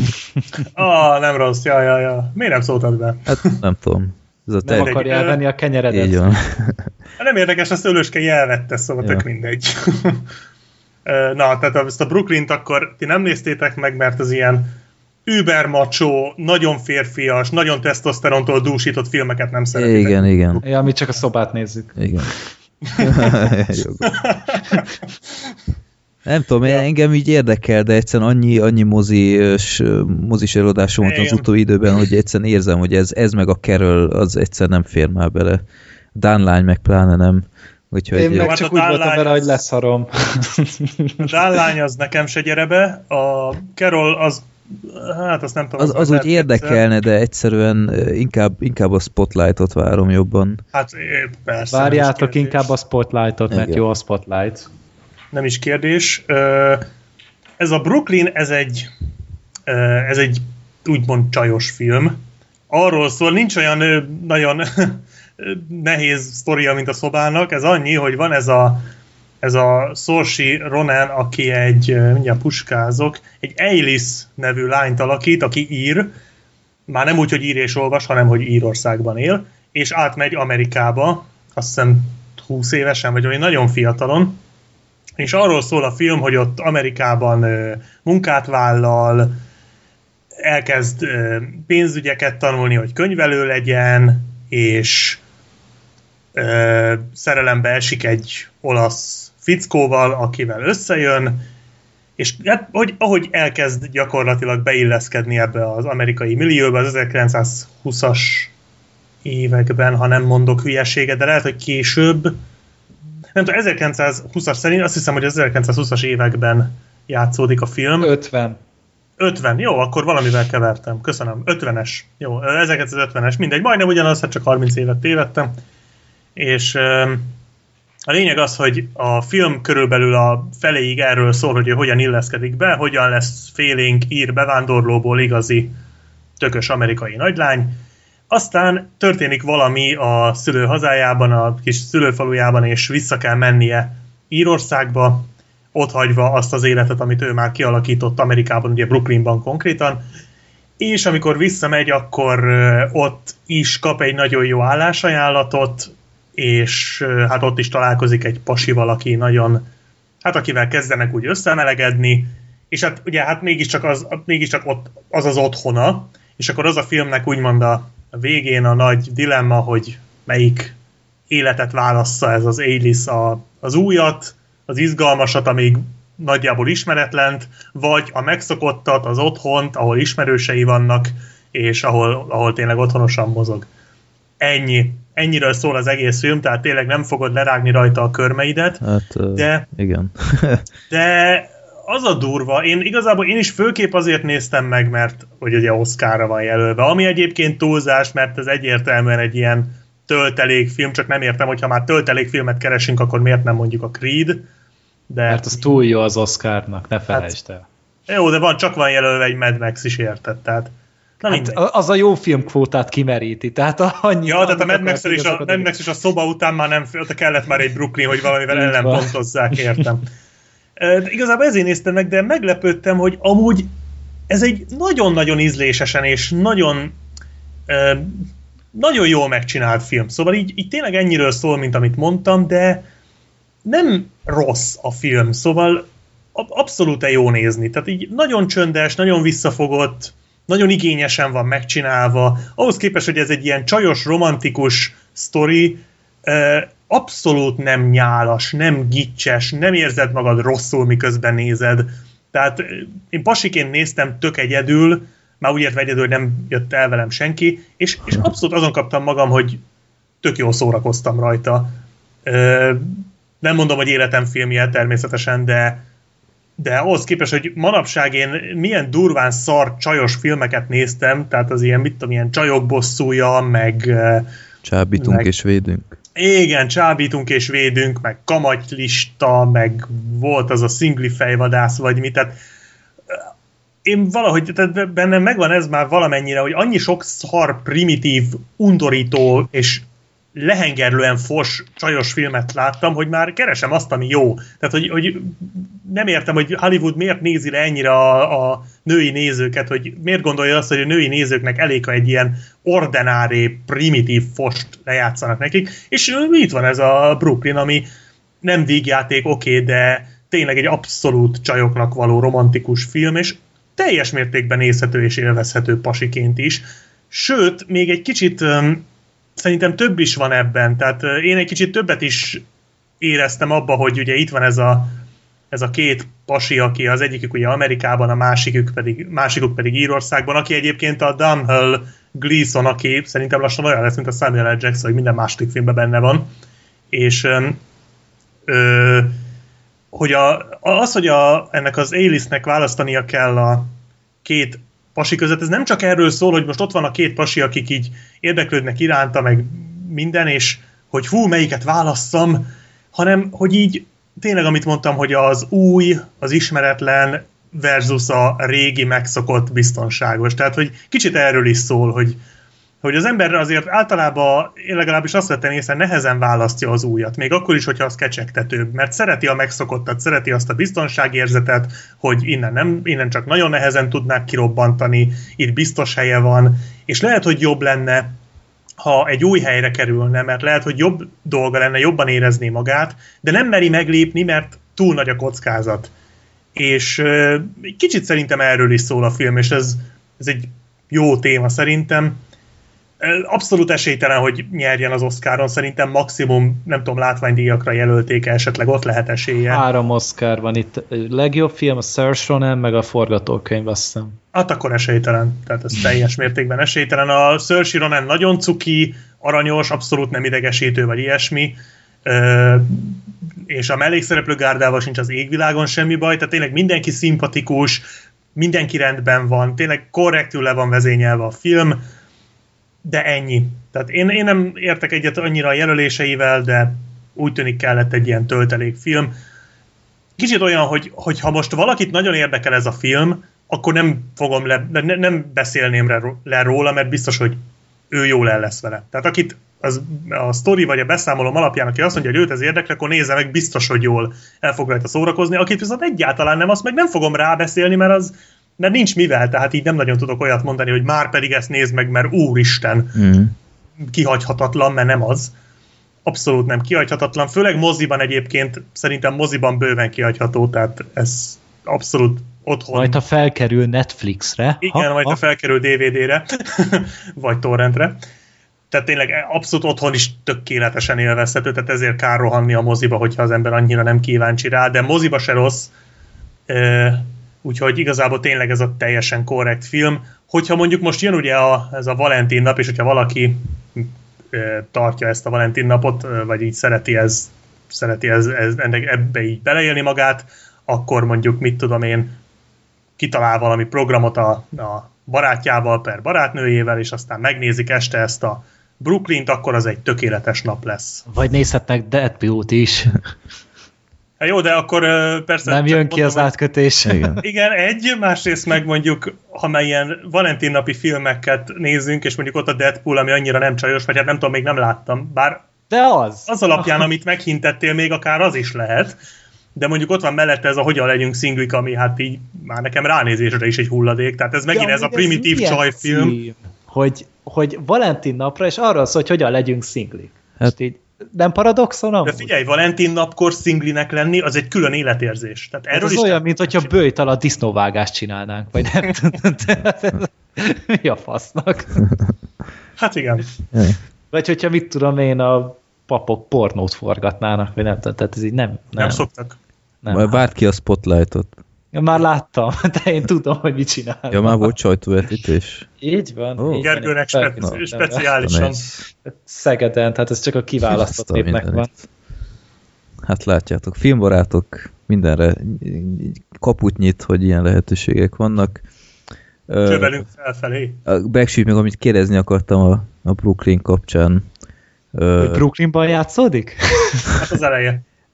Tehát amúgy Brooklyn per Írország, vagy nem tudom melyik városban játszódik ott, az is lehetett volna a címe ennyiről. A szerelmi háromszög, ami a filmben van, ha jól érteltem. Igen, igen, igen, igen, igen. Az van annyira jó-e, mint mondjuk a Katniss Peeta és a Gale? Nem tudom, mert én csak az első... Annál csak jobb lehet amúgy. Első, jó, ez, egy, ez egy poén volt Black Sheep, tehát nem működött. Tudom, de... Tudom, várjátok, erre nyomok magamnak egy... Oké, okay, jó, tudomásra veszem. Ja, tapsot érdemeltél. Na, amúgy biztos, mert tehát azt mondom, ízléses nagyon. Tehát tényleg nagyon, tehát nem, nem nyálas, akkor nem kicses. Már, már jobb, mint a Katniss Peeta Gale. Jó, csodálatos nap. Ez a... Majd nem tökéletes? tökéletes? Az a pókember, az a pókember, amelyik csodálatos. Freddy, nem tudod ezeket. Jaj, nem tudom megkülönböztetni, annyit láttam mostanában. Na, a pókember, aki csodálatos, a négyes, aki fantasztikus, a hák, aki a hihetetlen... és így tovább, és Thor, aki az Almighty, bár az nem, az egy másik sztori, de mindegy. Ez a tökéletes nap, de ez viszont egy mocskosul jó film, ezt nagyon tudom ajánlani. Ez egy, nem tudom, hallottatok erről valamit? Vagy tudtok róla valamit? A rádióban hallottak. Uh-huh. Már az elég bizarr volt, úgyhogy hallgatnék egy második történet összefoglalót, hogy tényleg jó hallott. Leszek, annyira nem emlékszem már, hogy a Vox rádióban pontosan mit mondtak róla, de mondjuk a film az abszolút nem bizarr, egy nagyon, nagyon-nagyon jó filmről beszélünk, ami egy, hát egy a délszláv háborúk idején játszódó, hát talán szatírának lehetne nevezni. Arról szól a film, hogy van egy ENSZ ilyen segélyszervezet, akik ugye a háborús időkben igyekeznek ott az ártatlan civileken segíteni, uh-huh. és a film elején egy kútba dobott hullát próbálnak um, kihúzni, viszont elszakad a kötél, a hulla beleesik a vízbe, vagy hát visszaesik a vízbe, és hát az a probléma, hogyha az egy napnál tovább marad a vízben az a hulla, akkor az megfertőzi az ivóvizet, és hát ez a háborús zónában a civileknek nem olyan túl jó hír, hogy nincs ivóvíz. Ugye így is sújtja őket éppen elég baj. És hát a, a kis csapatnak, ami egyébként öt főt számlál, vagyis hát négy főt számlál, de aztán becsatlakozik egy bizonyos ötödik, nekik kötelet kell ö, szerezniük, hogy kihúzzák azt a hullát. Ennyi a sztori. Erről szól az egész film. Ez nem és, hülyeség egy kicsit? Nem, ö, nem hülyeség. Nagyon jól ö, építkezik a film, ugyanis gyakorlatilag ezt az egész sztorit, ami így elsőre egy ilyen banális hülyeségnek tűnik, már hát kötelet szerezni, hát basszus, ez mi, micsoda már. Ezt nagyon, ezt gyakorlatilag arra használja, hogy muta, bemutasson egy ilyen háborús, úgymond körképet. És az a vicc, hogy itt már a háború végén vagyunk, konkrétan, ha jól emlékszem, akkor ezerkilencszázkilencvenötben, de az, a Brooklynos példából kiindulva lehet, hogy ezerkilencszázhatvanöt, nem tudom, tehát így harminc-negyven éveket tévedek simán, de nem, azt hiszem kilencvenötben, tehát a háború már a vége felé közeledik, már folynak egyébként konkrétan a béketárgyalások, csak ezt az ottani, az ott állomásozó katonáknak így elfelejtették megmondani. És...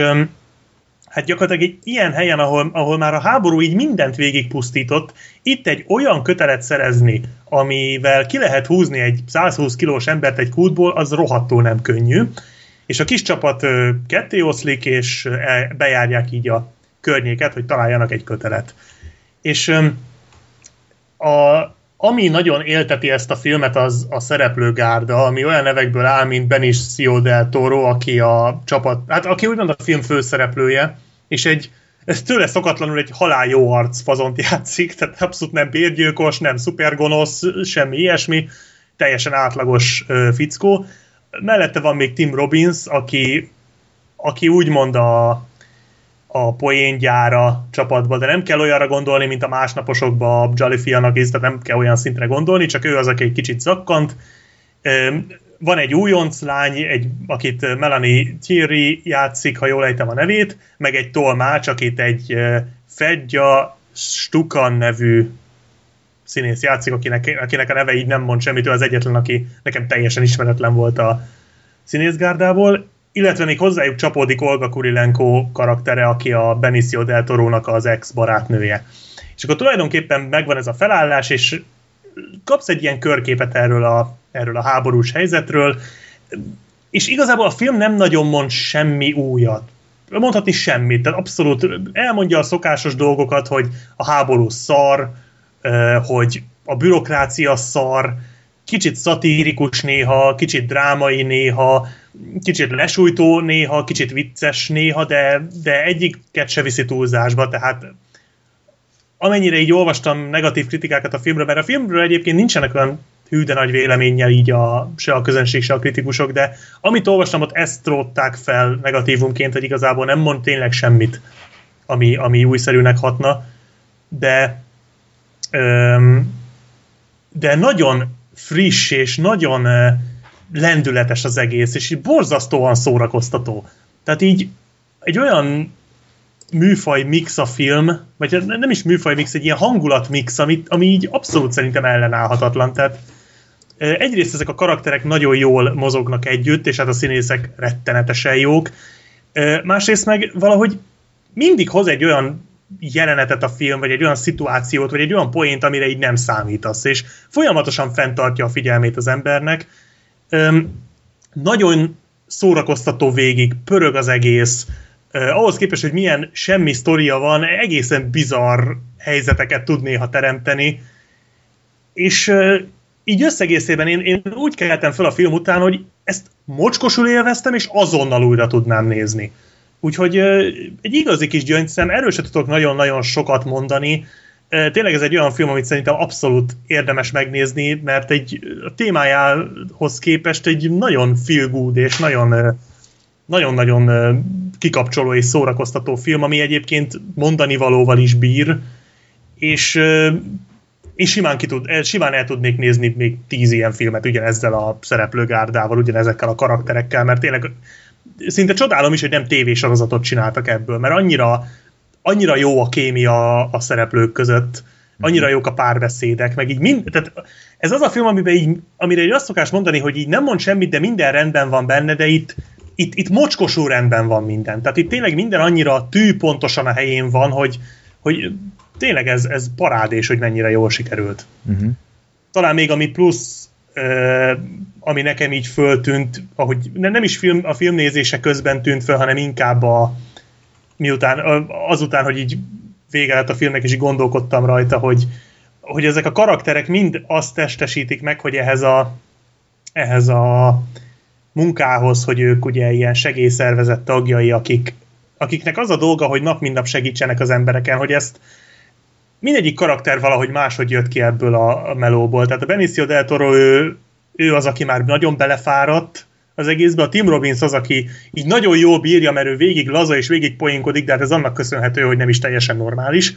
És ugye a Melanie Thierry, aki pedig a, az újonc, aki még lelkes, a, ez a Fedja Stukan nevű tolmács, ő pedig ugye, aki helybéli, tehát ő egy ott élő embert alakít, úgyhogy ő pedig úgy viszonyul ehhez az egészhez. Tehát, hogy ez például tök érdekes, hogy, hogy ki hogyan dolgozta fel magában ezt az egész szituációt, hogy ő tényleg nap, mint, hogy minden egyes napjuk azzal telik, hogy, hogy ilyen lehetetlen helyzetekbe kell segíteniük embereken. Úgyhogy tényleg ennyit tudok mondani. Én nagyon-nagyon jó szívvel tudom ajánlani ezt a filmet, akár moziban is, sőt, szerintem még moziba is abszolút érdemes megnézni, mert borzasztóan látványos és nagyon szép tájakon játszódik.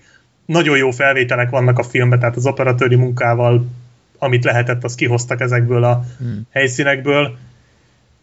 És tényleg rettentően hangulatos, amiből semmi nem lóg ki.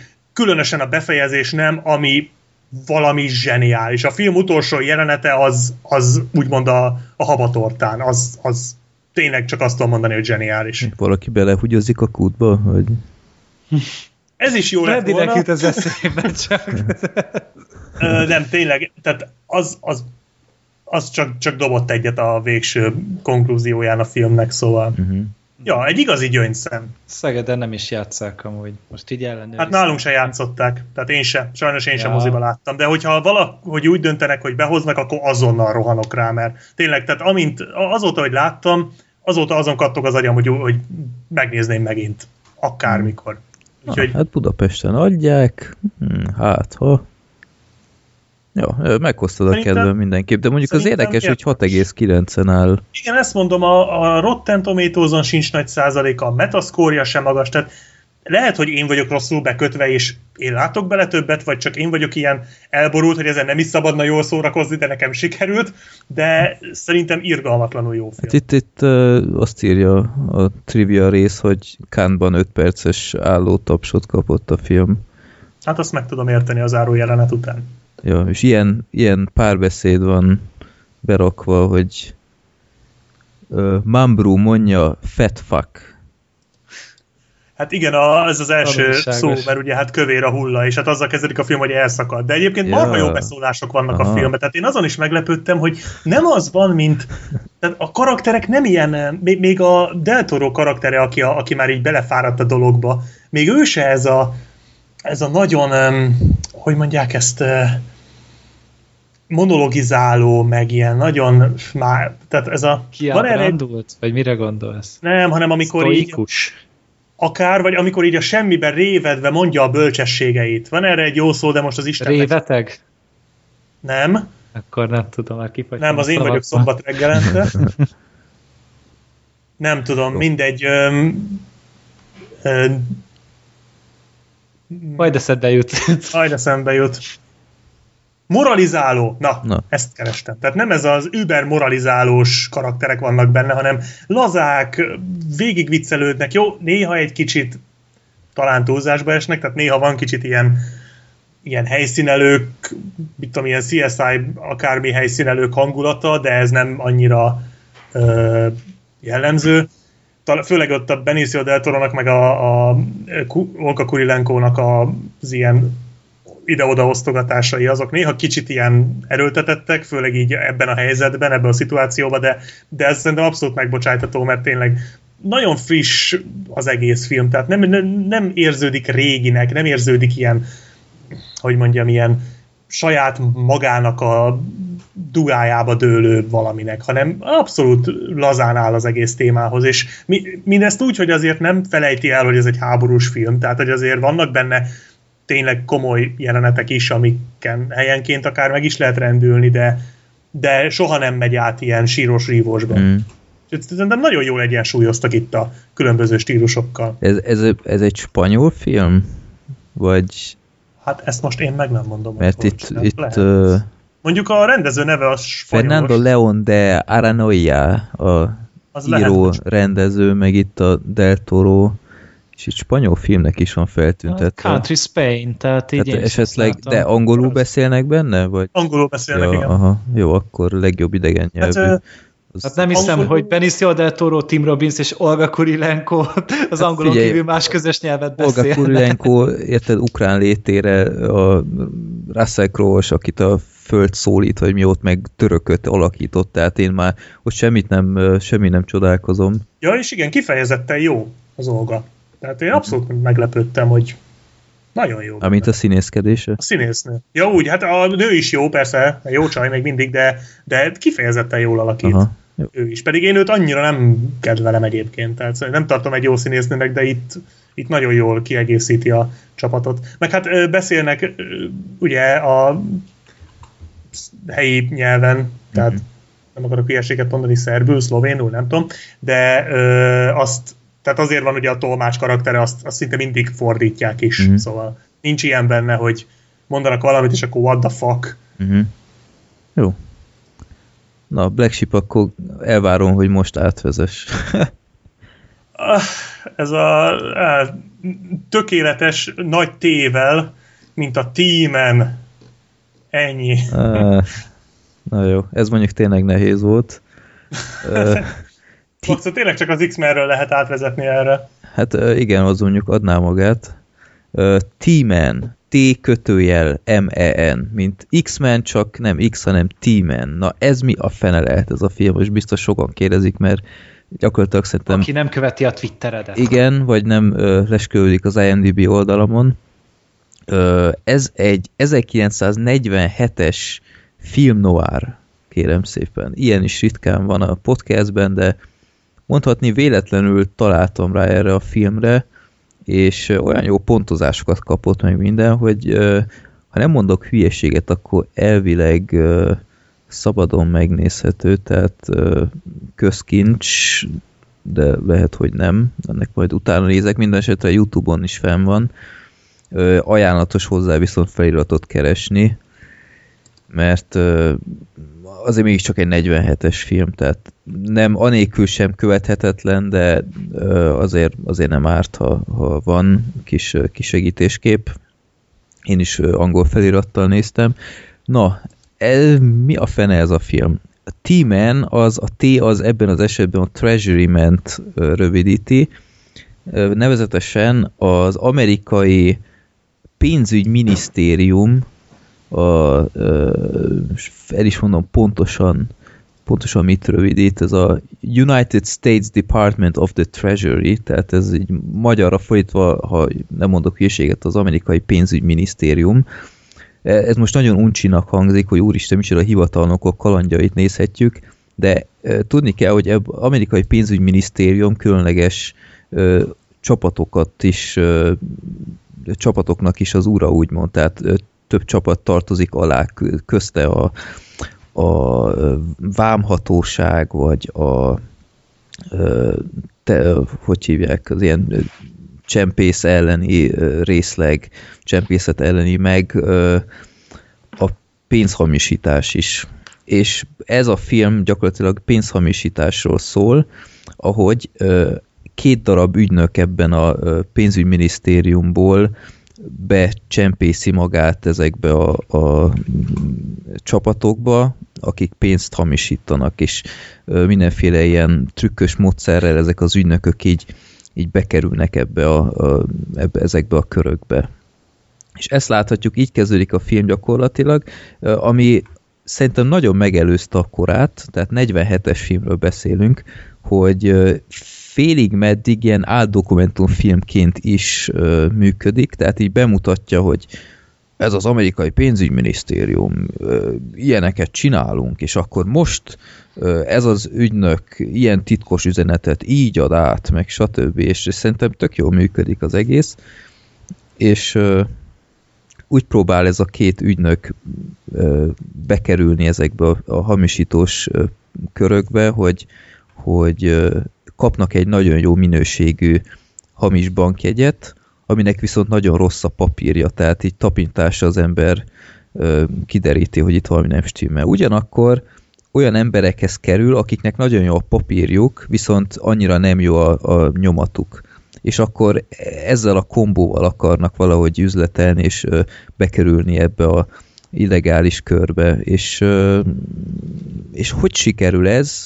Ez igazi érdekesség ebben a filmben, hogy először, hogy hogy kerül be egyáltalán ebbe a körbe két, két ügynök. Tehát itt mindenféle trükkel itt próbálják őket ilyen bűnözőnek beállítani magukat, és ha nem mondok hülyeséget, meg nem is olvastam hülyeséget, akkor ezek többnyire ilyen valós szenáriók, tehát ilyen valós, valós történetek félig meddig, hogy ezek így hogy, hogy történhettek. Tehát különféle ilyen esetekből így összeválogattak mindenféle történetszálat, és akkor ezt így egybe berakták. És a film tényleg szórakoztató, tehát mai szemmel is bőven nézhető, nagyon jó hangulata van, egy olyan, olyan klasszikus film noir, amit, hát hogy, hogy igazából mi a film noir, ez egy, gyakorlatilag egy külön podcastet lehetne erről csinálni, mert mert mai napig szerintem ilyen baromi pontos definíció nincsen, de ha ezt megnézed, akkor érzed, hogy aha, igen, ez, ez olyan nagyon filmnováros, és nem csak azért, mert fekete-fehér, hanem a különféle beállításokon nagyon ötletes kis operatőri beállítások vannak. Meg a ballonkabát. Meg hát mindenhol ballonkabát, igen. És, hát igazából ez tényleg olyan, mint akkor egy negyvenhétben készült Sin City. Hát az, az jó, hát annál föltözre akartam egy kicsit, de, de tényleg nagyon jó kis jelenetek vannak, például, hogy, hogy úgy próbál úgy próbál ezzel a hamis bankjeggyel felhívni magára a figyelmet, hogy egy ilyen illegális kockázásnál olyan embernek a kezébe adja azt a bankjegyet, úgymond, mint tét, akiről tudja, hogy ő is benne van ebben, de ki fogja egyből tapintani. És akkor ő viszont így úgy tesz, mintha véletlenül adta volna a bankjegyet, és akkor így próbál el is vonulni, és utána az meg leadja a drótot, hogy hé, ez, ezzel a fickóval nem stimmel valami, és utána így elkapják. Úgyhogy tényleg nagyon okos, okos film, néha egész meglepő fordulatok vannak benne, nem is gondolná az ember negyvenhétben, hogy pár ilyen dolgot bevállaltak annó. Úgyhogy tényleg egy, egy tök kellemes filmélmény, ajánlom mindenképp megnézésre. Én, én teljesen kellemesen csalódtam ebben a filmben, és nem véletlenül vannak ilyen jó vélemények róla. Úgyhogy egész jó minőségű kópiában nézhető az interneten. Úgyhogy nem tudom, Gergő bármikor is beadod a derekat, hogy megnéz egy ilyet, vagy maradsz inkább az X-Mennél. Hát majd, majd az X-Men még soká lesz, szerintem addig így jól lesz a spótlásnak. De hogyha már így vo- volt T-Men, akkor jöhet a tévhadász is. Ha, ha. Még annyit akarok, bocsi. Jézusom. Bocsánat. Gergő a troll, vadásszuk le. Még annyit akartam hozzátenni, én elkezdtem nézni a filmet az ajánlásra, de még nem fejeztem be, mert mint az a filmnek kb. Felénél kiderült, ez odafigyelősebb, mint azt, ahogy én azt vártam. Úgyhogy nem akarok róla igazából semmit mondani, majd be fogom fejezni, mert amúgy nem volt rossz valóban, talán én annyira nem, engem annyira nem rántott be, mint ezek szerint téged, de, de el lehet nézegetni, de az a narráció, amit említettél, az nagyon jó, tehát a, a legjobb az volt, amikor uh, bemegy a rendőr abba a, nem is tudom, gőzfürdőbe talán, és akkor mondja Aha. a narrátor, hogy a nyomozó, hogy a beépített ügynökbe ment a gőzfürdőbe. Vajon ez csak a nyomozás újabb állomása lesz, vagy ezúttal nyomra bukkan, és így annyira jó. Kedvelet volna mondani hangerőben, hogy hú, nem tudom, alig várom, hogy kiderítsük. Ez annyira... Kicsit a hangjátékos kicsit, volt. Igen, kicsit gagyi, de nagyon bájos, szóval azok, azok a pillanatok, azért jókat lehet röhögni így utólag. De, de... de az is ez a gőzfürdős, hogy, hogy tudja, hogy az, akit... az, akit meg kell találnia, hogy imádja a gőzfürdőket, de hát így nem tudják, hogy hol a franza van az a csávó, és utána hogy az város összes gőzfürdőjét így nap mint nap felkeresi, és utána nem tudom, hogy a kilencedik után találja meg, és utána mondja, hogy, hogy tudod, milyen minden nap gőzfürdőbe tölteni a fél napod, meg ilyenek, és így totál ki van már a csávó, és igen, meg ez is szimpi benne, hogy nem próbálja meg úgy beállítani ezt az egész beépülés dolgot, mint mondjuk a szigorúan piszkos ügyek, vagy a tégla, hogy ez ilyen hűdemenő, meg mit tudom én, ez egy tök unalmas dolog, tehát hogy igen.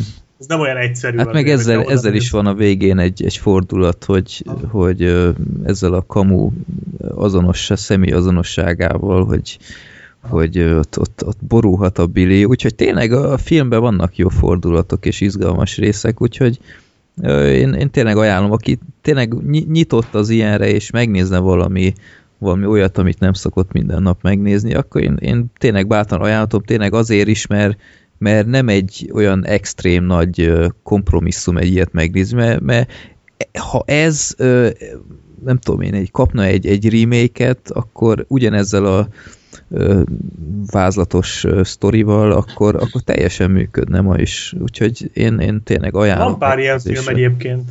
De én sem értek, hogy miért nem remake-eltek. Kapott pedig... remake-et elvileg. Igen? Wikipédián olvastam. ezerkilencszázhatvankilencben kapott uh, The File of the Golden is... Goods nevű. A fölött is lehet, hogy eljárt az idő, szóval lehet, hogy ideje lenne remékelni azt. Hát akár, itt, itt manapság már semmi sem lehetetlen, és még kapott is egy Oscar jelölést legjobb uh, hangrögzítésért, kérem szépen. Hát mondjuk annyi, hogy angolul azért nem árt tudnia annak, aki belevág, mert magyar feliratot speciálén se találtam. Nem, hát angol az szerintem, de nem beszélnek benne komplikáltan, vagy ilyesmi. Csak, hát nem egy nagy dobás. Uh, igen, tehát az semmiképp, csak... Uh, nem tudom, olyan, olyan nem, nem mindig tudod, hogyha nem értesz minden, minden szót, akkor így úgymond a jelenetből nem tudod lekövetkeztetni helyenként, hogy éppen most miről van szó. Tehát azért ez érdemes tudni angolul mindenképp, de, de szerintem egy teljesen jó kis film, úgyhogy azt hiszem én hét és felet adtam neki a filmes naplomban, ami, ami nem, nem túl gyakori egy negyvenhetes filmnél. Úgyhogy már szerintem ezerkilencszáznegyvenhétnél is van nálam egy, egy rubrika az én IMDb profilomon.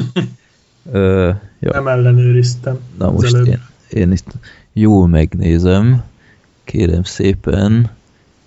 Ö, negyvennyolcnál van kettő. Igen, ez volt az első negyvenhetes találatom. Ah, fantasztikus. Ja, úgyhogy ja, én, én tényleg ajánlom. Szerintem nem fogjátok megbánni. Örülnék, ha esetleg egyesek megnézik, és utána visszéleznek, hogy, hogy nem volt-e időpocsékolás, mert annak nagyon örülnék. Jó. Apropó időpocsékolás. A trollvadász időpocsékolás volt szerintetek? Megnézni, amit a nép akaratában kihúztunk? Nem. Black Sheep? Én nem néztem most újra, az az igazság. Úgyhogy... Ja, hogy te már láttad. Én ezt anno láttam, és én úgy gondolom, hogy annyira emlékszem, hogy tudjak róla beszélni, de arra emlékszem, hogy nem volt rossz, de jó se. Uh-huh. Ja, időpocsékolásnak én sem mondom. Egy, egy vallomással tartozom, hogy bealudtam meg a filmben, de bealudtam egy olyan húsz percre, és nem, nem állt módonban pótolni azóta, de szerintem én azért megnéz, megnézetnek nyilvánítom.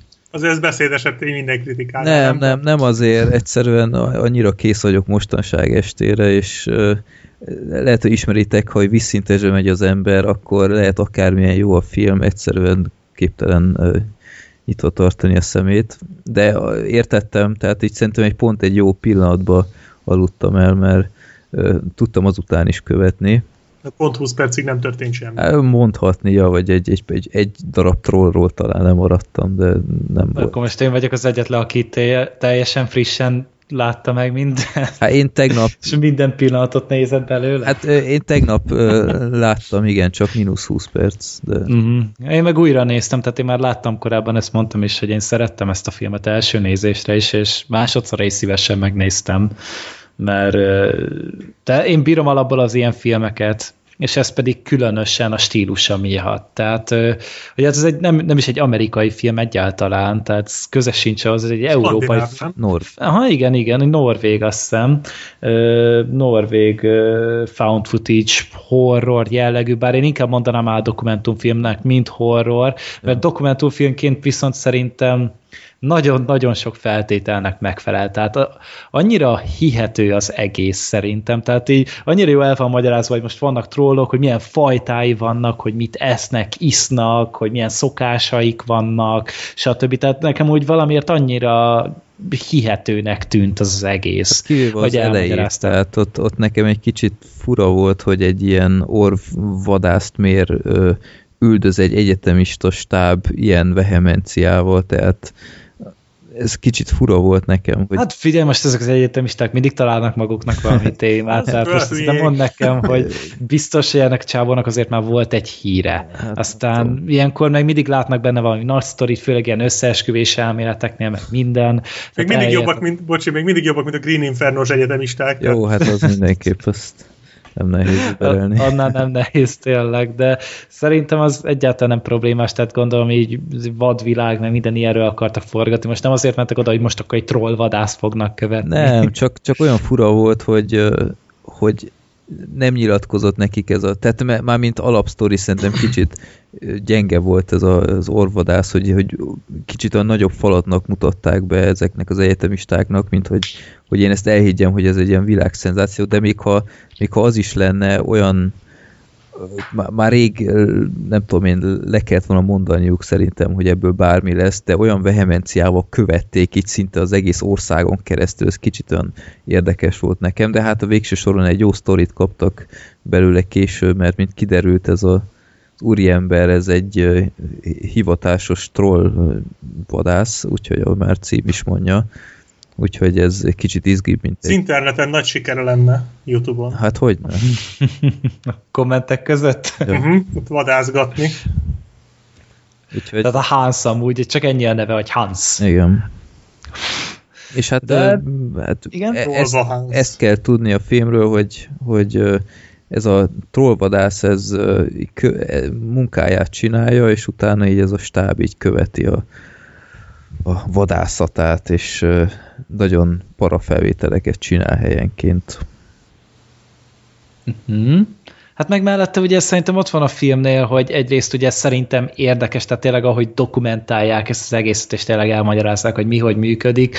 Mellette ugye ez mindig történik valami szerintem, tehát még azt se lehet mondani, hogy annyira unalmas lenne, mert még szerintem az átkötő részekben is mindig van valami, jó, ami miatt így nézné tovább a dolgot, és főleg ahhoz képest, hogy azért így európai filmeket így nem szoktak agyon effektezni, mert minden szerintem egészen jól néz ki. Tehát így szépek az effektek, meg úgy igényesen is van használva benne a cé gé í, és amikor meghasználják, akkor tényleg azért valami gigantikusat, valami igazi monumentálisat látunk szerintem. A tehát hangok például... azok nagyon, nagyon ott igen, voltak. Tehát az igen, hangok igen, szerintem jobbak, mint bármelyik cé gé í a, a filmben. A, a, jó, a közeli jeleneteknél, amikor trollt közelről lehetett látni, ott azért lehetett látni, hogy, hát hogy a jó, büdzséjük nem, nem volt. Hát a kisköltségvetéshez képest tényleg oda tették. Persze, teljesen jó volt. Ja. Főleg a végén, a világos jelenetekben. Hmm. Igen, tehát ott az a, az a nagy troll ugye jöttne, hmm. az, az valami nagyon durva volt, ahogy kinézett meg. Tényleg olyan ijesztő volt az egész, mert ahhoz képest, hogy nem egy ilyen horrorfilm, tehát egyáltalán nem horrorfilm, mint mondjuk a Blair Witch Project vagy valami, ez inkább egy ilyen fantasy, thrilleres, kifis dolog. Tehát inkább egy ilyen, ilyen misztikusabb dolgot kell elképzelni. De ahogy, tehát például, hogy vért akart venni ugye a trolltól a, a Hans. Tehát azt mondja, hogy egy olyan hihetetlen jó jelenet volt, hogy beöltözött ilyen mikrobinak, aztán utána neki vett ilyen fecskendővel. Imádtam amúgy. Mondjuk az tehát... mire kellett ezek a vérpróbák? Ez, ez nekem nem volt teljesen tiszta. Hogy mi, mi bajuk van a trolloknak? Tehát, hogy miért hagyják hagyják el a területüket állandóan, hogy mi bajuk lehet, mi miatt csinálják ezt. Kicsit furcsa volt, ennél nem volt, nem volt jobb módja levenni, mint... Hát hogy akartad volna levenni? Hát mit tudom, tehát, hogy valami... lelőni nem nagyon tudják, mert mérgesek lesznek, aztán akkor meg őket hát így... Nem tudom, ami hosszú bottal legalább, érted? Vagy, vagy akár... Hogy akarsz hosszú bottal úgy levenni vérmintát? Hát figyelj, egyszerűbben közvetlenül oda menni. Igen, tehát... Hát az nem jó. Tehát ez, ez, ez, ez nem annyira szürreális volt, így el se hittem, hogy ez a fickó még életben van. Hát az durva is volt, tényleg, hogy, hogy élted túl. De szerintem ez is így hozzátartozott, ez a kis fantasy-s vénájához a film. Kicsit tényleg olyan volt néha, mint egy mese. És tehát maga a táj az nagyon szép volt, tehát tényleg gyönyörű szép hely, Norvégia, meg minden, meg szerintem folyamatosan érdekes volt. Ja. Ami, ami a, a filmmel szerintem tök jól működött, ami nekem nagy meglepetés volt, amikor láttam, hogy mire megy ki ez az egész, hogy hát szerintem ezt el lehet mesélni, hogy ez a trollvadász, ez gyakorlatilag hivatásos. Tehát az állam bízza meg, hogy úgymond félhivatalosan, tehát hogy nem publikusan a trollokat kontrollálja, tehát hogy ne menjenek el az adott területükön kívülre. És ezt szerintem tökre tetszett, hogy nem az van, hogy, hogy nem tudom, ez a stáb véletlenül ö, erdőbe keveredik, és aztán ö, lát trollt, és utána ö, ő maga próbál valahogy ebből sztorit csinálni, hanem, hanem tényleg ott volt ez a hivatásos ember, és az egész mögött egy, egy komoly szervezet volt. Tehát ott az, az állatorvos igen. is ö, kérte a leleteket, meg stb. Meg, meg a ott volt ez a kormány megbízott, vagy én nem is tudom, igen. megnevezem azt a fickót. Ez, tehát ez a fajta kerettörténet, ez nekem tökre tetszett. Kicsit zavart a filmben mondjuk az, hogy, hogy belevittek olyan dolgokat, amiket szerintem nem kellett volna. Tehát itt egy, egyrészt ellentmondásos volt, hogy egyfelől iszonyat hülyének állították be a trollokat. Tehát mondta is ez a Hans, hogy, hogy ezeknek az ikúja békasegge alatt van. Ugyanakkor ez, ez teljesen zavarba ejtő volt, hogy kiszagolják a, a, a keresztényvért. keresztényvért, igen, és a hitet, meg stb. És mondom, aha. Okay. De én se értettem, hogy az hogy? Ez, Tehát, ez, hogy valakinek most megváltozik a vérképe ahhoz, vagy, vagy ez ilyen mágikus dolog? Nem, vagy... nem tudom. Tehát ez így, ez így kicsit olyan nevetséges volt, nem tudtam hová tenni.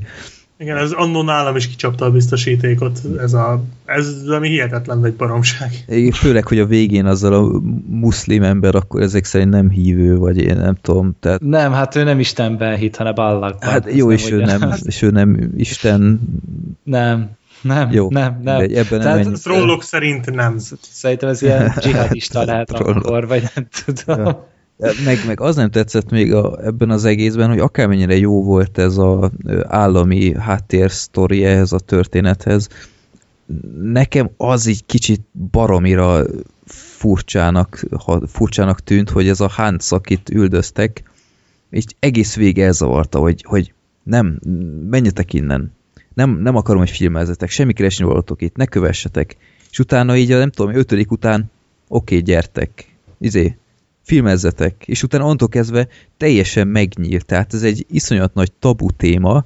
Ezek hát lehet, után... hogy közben fölhívta hát... a főnökeit, hogy most itt vannak a nyomomba ezek a kis hülyék. Hát de most az is ott volt. Őket a francba? Hát de az is ott volt az a kormányhivatalnok, ő, őt is kamerázták meg, stb. Hát ugye elmondta, hogy miért hát, oké, azért, engedi. Mert, hát jó, mert, mert nem, kap, nem, tudom, nem kap kellő bért, meg a nem tudom. Nincs éjszakai pótlék. Igen, tehát hát ez akkor vonták meg tőle. Tehát egy ilyen állami titkot ilyen alapon uh, felrúg egy... Hát gondolom már a fasz, aki volt fel, hogy ő csinálja ezt egyedül, erről senkinek nem beszélhet, és erről senki nem tud, tehát jó, ő az de... egyetlen ebben a szakmában, és de semmilyen hát világos, szakmai segítségre... De miért egyedül csinálja? Hát szerintem mert a kormány nem alkalmaz több embert, tehát azt mondta, hogy ő az egyetlen. Aztán el is mondta, hogy senki más nem csinálja. Hát gondolom, mert nem kell több ember rá, tehát gondolom elég ő erre. Hát nincsenek olyan sokan a trollok. Az az egy, ember is, egy embernek is tele lesz a töke, és ki elárul mindent a kamerának, akkor simán megéri, hát minek investáljunk többe. Hát csak nem tehát tudom, ez, ez, ez a nagyon furának tűnt, hogy így egyik pillanat a másikra ilyen úgy beadta a derekát, hogy visszavonhatatlan következményei lettek. Tehát olyanokat is belerángatott kezdve az állatorvossal, meg a, a, a kormányhivatalnokkal, vagy, vagy nem tudom, tehát ö, tudhatta, hogy ennek iszonyatos következményei lesznek. Tehát ez az, hogy nem kap pótlékot, ez egy kicsit gyenge, gyenge magyarázat volt erre.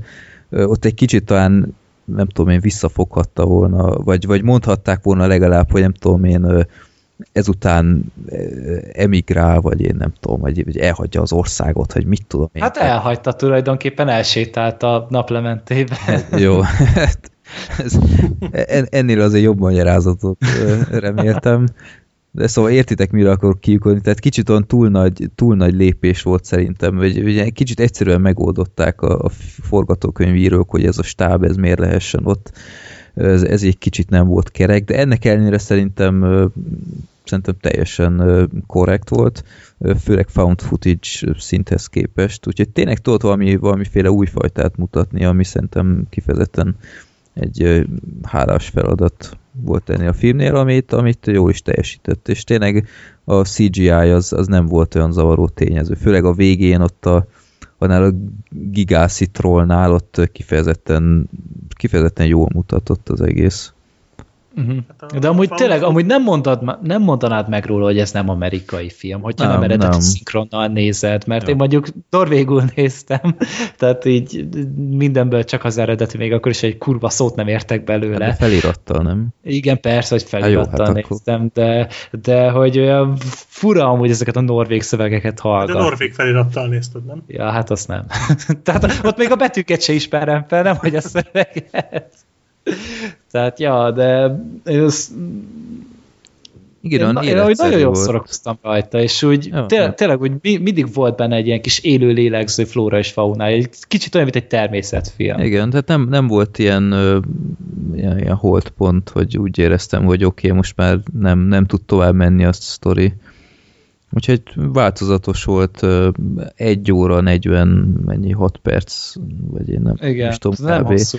Nem is hosszú, és, és tényleg így, így nézeti magát. Úgyhogy egy, egy, szerintem egy teljesen korrekt film. Hát a found footage-okból mindenképpen kiemelkedik, de azért tegyük hozzá, hogy ez nem olyan nagy dolog onnan kiemelkedni.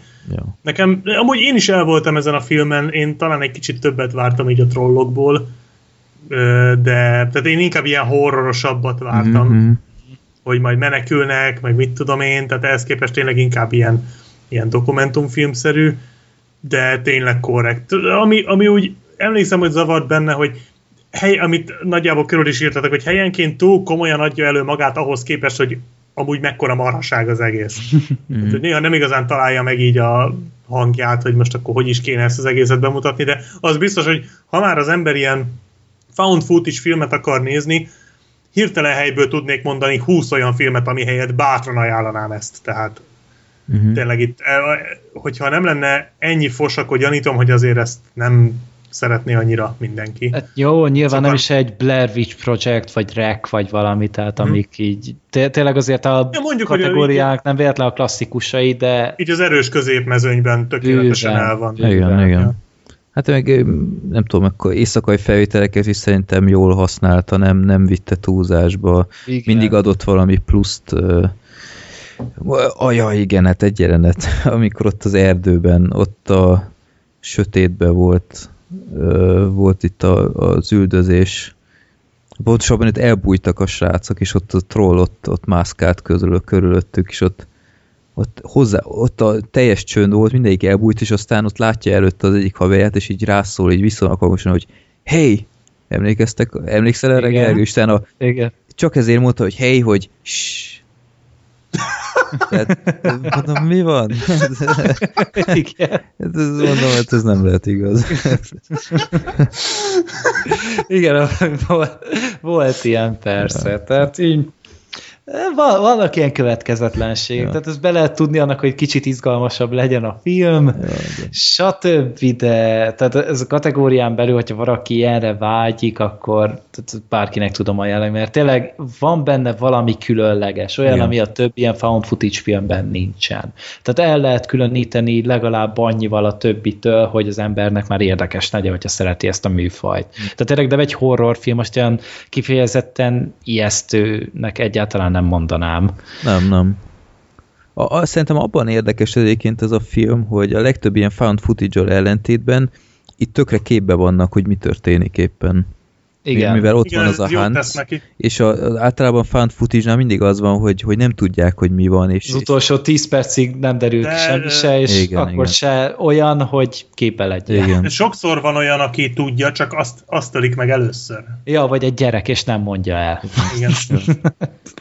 Tehát oké, most Paranormal Activity-t nézned hat epizódot, hogy kiderüljön, hogy semmi értelme nincsen az egész szériának. Jaj, mert... tényleg még abból se láttam az utolsó pöcsedvényt. Én most. már láttam, oh. és amúgy szenzációs gyerekek. Képzelem. Tehát, hogy, hogy be volt ígérve a nagy lezárás, és megmagyaráznak mindent, ehhez képest semmi értelme nem volt. És, és nem viccelek, nem viccelek. Meg lehetett volna azt magyarázni, másfél órán keresztül megmutatják szépen részletesen, hogy mennyi pénzt kerestek ezzel. Kész, meg van magyarázva minden. Ez elég a box office mojo szerintem. Hát igen. Tehát arra nem kell jegyet váltanod, megállbasztod másfél órán. Erre se. Majd lesz még egy rész, aztán elsütik még egyszer.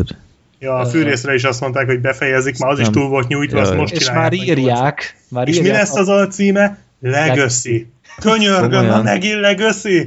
És kikírják a forgatókönyvet, Piranya három dé-nek a forgatókönyvírói. Tökéletes ajánlója. Hát mi az első Piranya még szerintem? Az jó volt, csak az a baj, hogy az egy vígjáték volt, egy horror vígjáték, de hát a fűrészből... Most számít, most komolyan a nyolcadik fűrésznél, hogy kiírja. Hát számít. Van hát, ha valaki igen, tehát, megpróbál ha már, valami értelmet önteni bele, vagy nem tudom. Ha már valami normálisat akarnak, akkor számít. Tehát a... Csak az a lényeg, hogy ne a Jigsaw-nak az utolsó nagy terve legyen. Tehát amit így az egész első filmtől már eltervezett, sőt már igen, előtt. Volt neki, vagy öt. Igen, hát de még de... a holttestébe is berolkodt egy kazettát, nem? Az volt a negyed... És a fél város az embere volt. volt. Igen, igen. Igen, igen, a ötödik részben volt. A... Mi, hogy a holttestében? Igen? Az a negyedikben volt, igen. Negyed. Lehet. Ott a, ott az ötödik, az a, lengő, az ötödik a lengővel nyitott. Igen. Amikor félbevágta a hapsit. A negyedik igen. nyitott a boncolással. Ja, tényleg. Igen, igen. Tényleg, aztán a hatodik volt ugye az a biztosító társaságos, igen. és akkor a hetedik pedig az a fasság. Hát én az első, első hármat moziba láttam, és harmadik után mondtam, hogy na ezért, ezért többet nem megyek moziba. A harmadik az, az iszonyat szar volt. Aztán a negyediket hát, valami gyenge pillanatomban mégis megnéztem, és utána ott már tényleg mondtam, hogy oké, okay, én ezt, én már életidőt nem pazarlok fűrész, új fűrészfilmre. Hú, miket hagyták? Az ötödik tavaly rész tartottam az... egy maratont, és végignéztem az összeset. De amúgy a hatodik nem olyan rossz. A hatodik nem rossz, igen. Az volt a három és... Az... Nem, nem, nem, az, az, a hetedik. az a hetedik. Én még a hetediket is elnézegettem, de gyanítom, hogyha újra nézném, akkor már nem tetszene annyira. De a hatodik az tényleg nem volt olyan vészes, az egész jó volt a fordulat a végén. Igen, de meg? Az ötödik az valami katasztrofális volt. Szóval az, az, az tragikus volt. Fú, de rossz volt az ötödik. De még a negyedik is rossz. Szerintem az, az, az talán még rosszabb, mint az ötödik, de nem vagyok benne biztos. Én a harmadikat utáltam az elején nagyon, de utána Én megnéztem, és így utána megnéztem, és így rájöttem, hogy nem is olyan rossz a története. Tehát hát, úgy... Mert utána már túl voltál a, a későbbieken, igen. és rájöttél, és hogy azokhoz képest... Ja. ja. Ahhoz képest agysebészet amúgy az egész tényleg. Mondjuk tényleg agysebészet volt benne. Annak a nyitó jelenete az kegyetlen. Az igen, jaj, igen, igen, az a láncos. Aha. Az nagyon durva. Na mindegy, elkanyarodtunk így Kicsit. a trollvadásztról, így a fűrészhez. Köszi, trollok de... vagyunk. Igen. ja.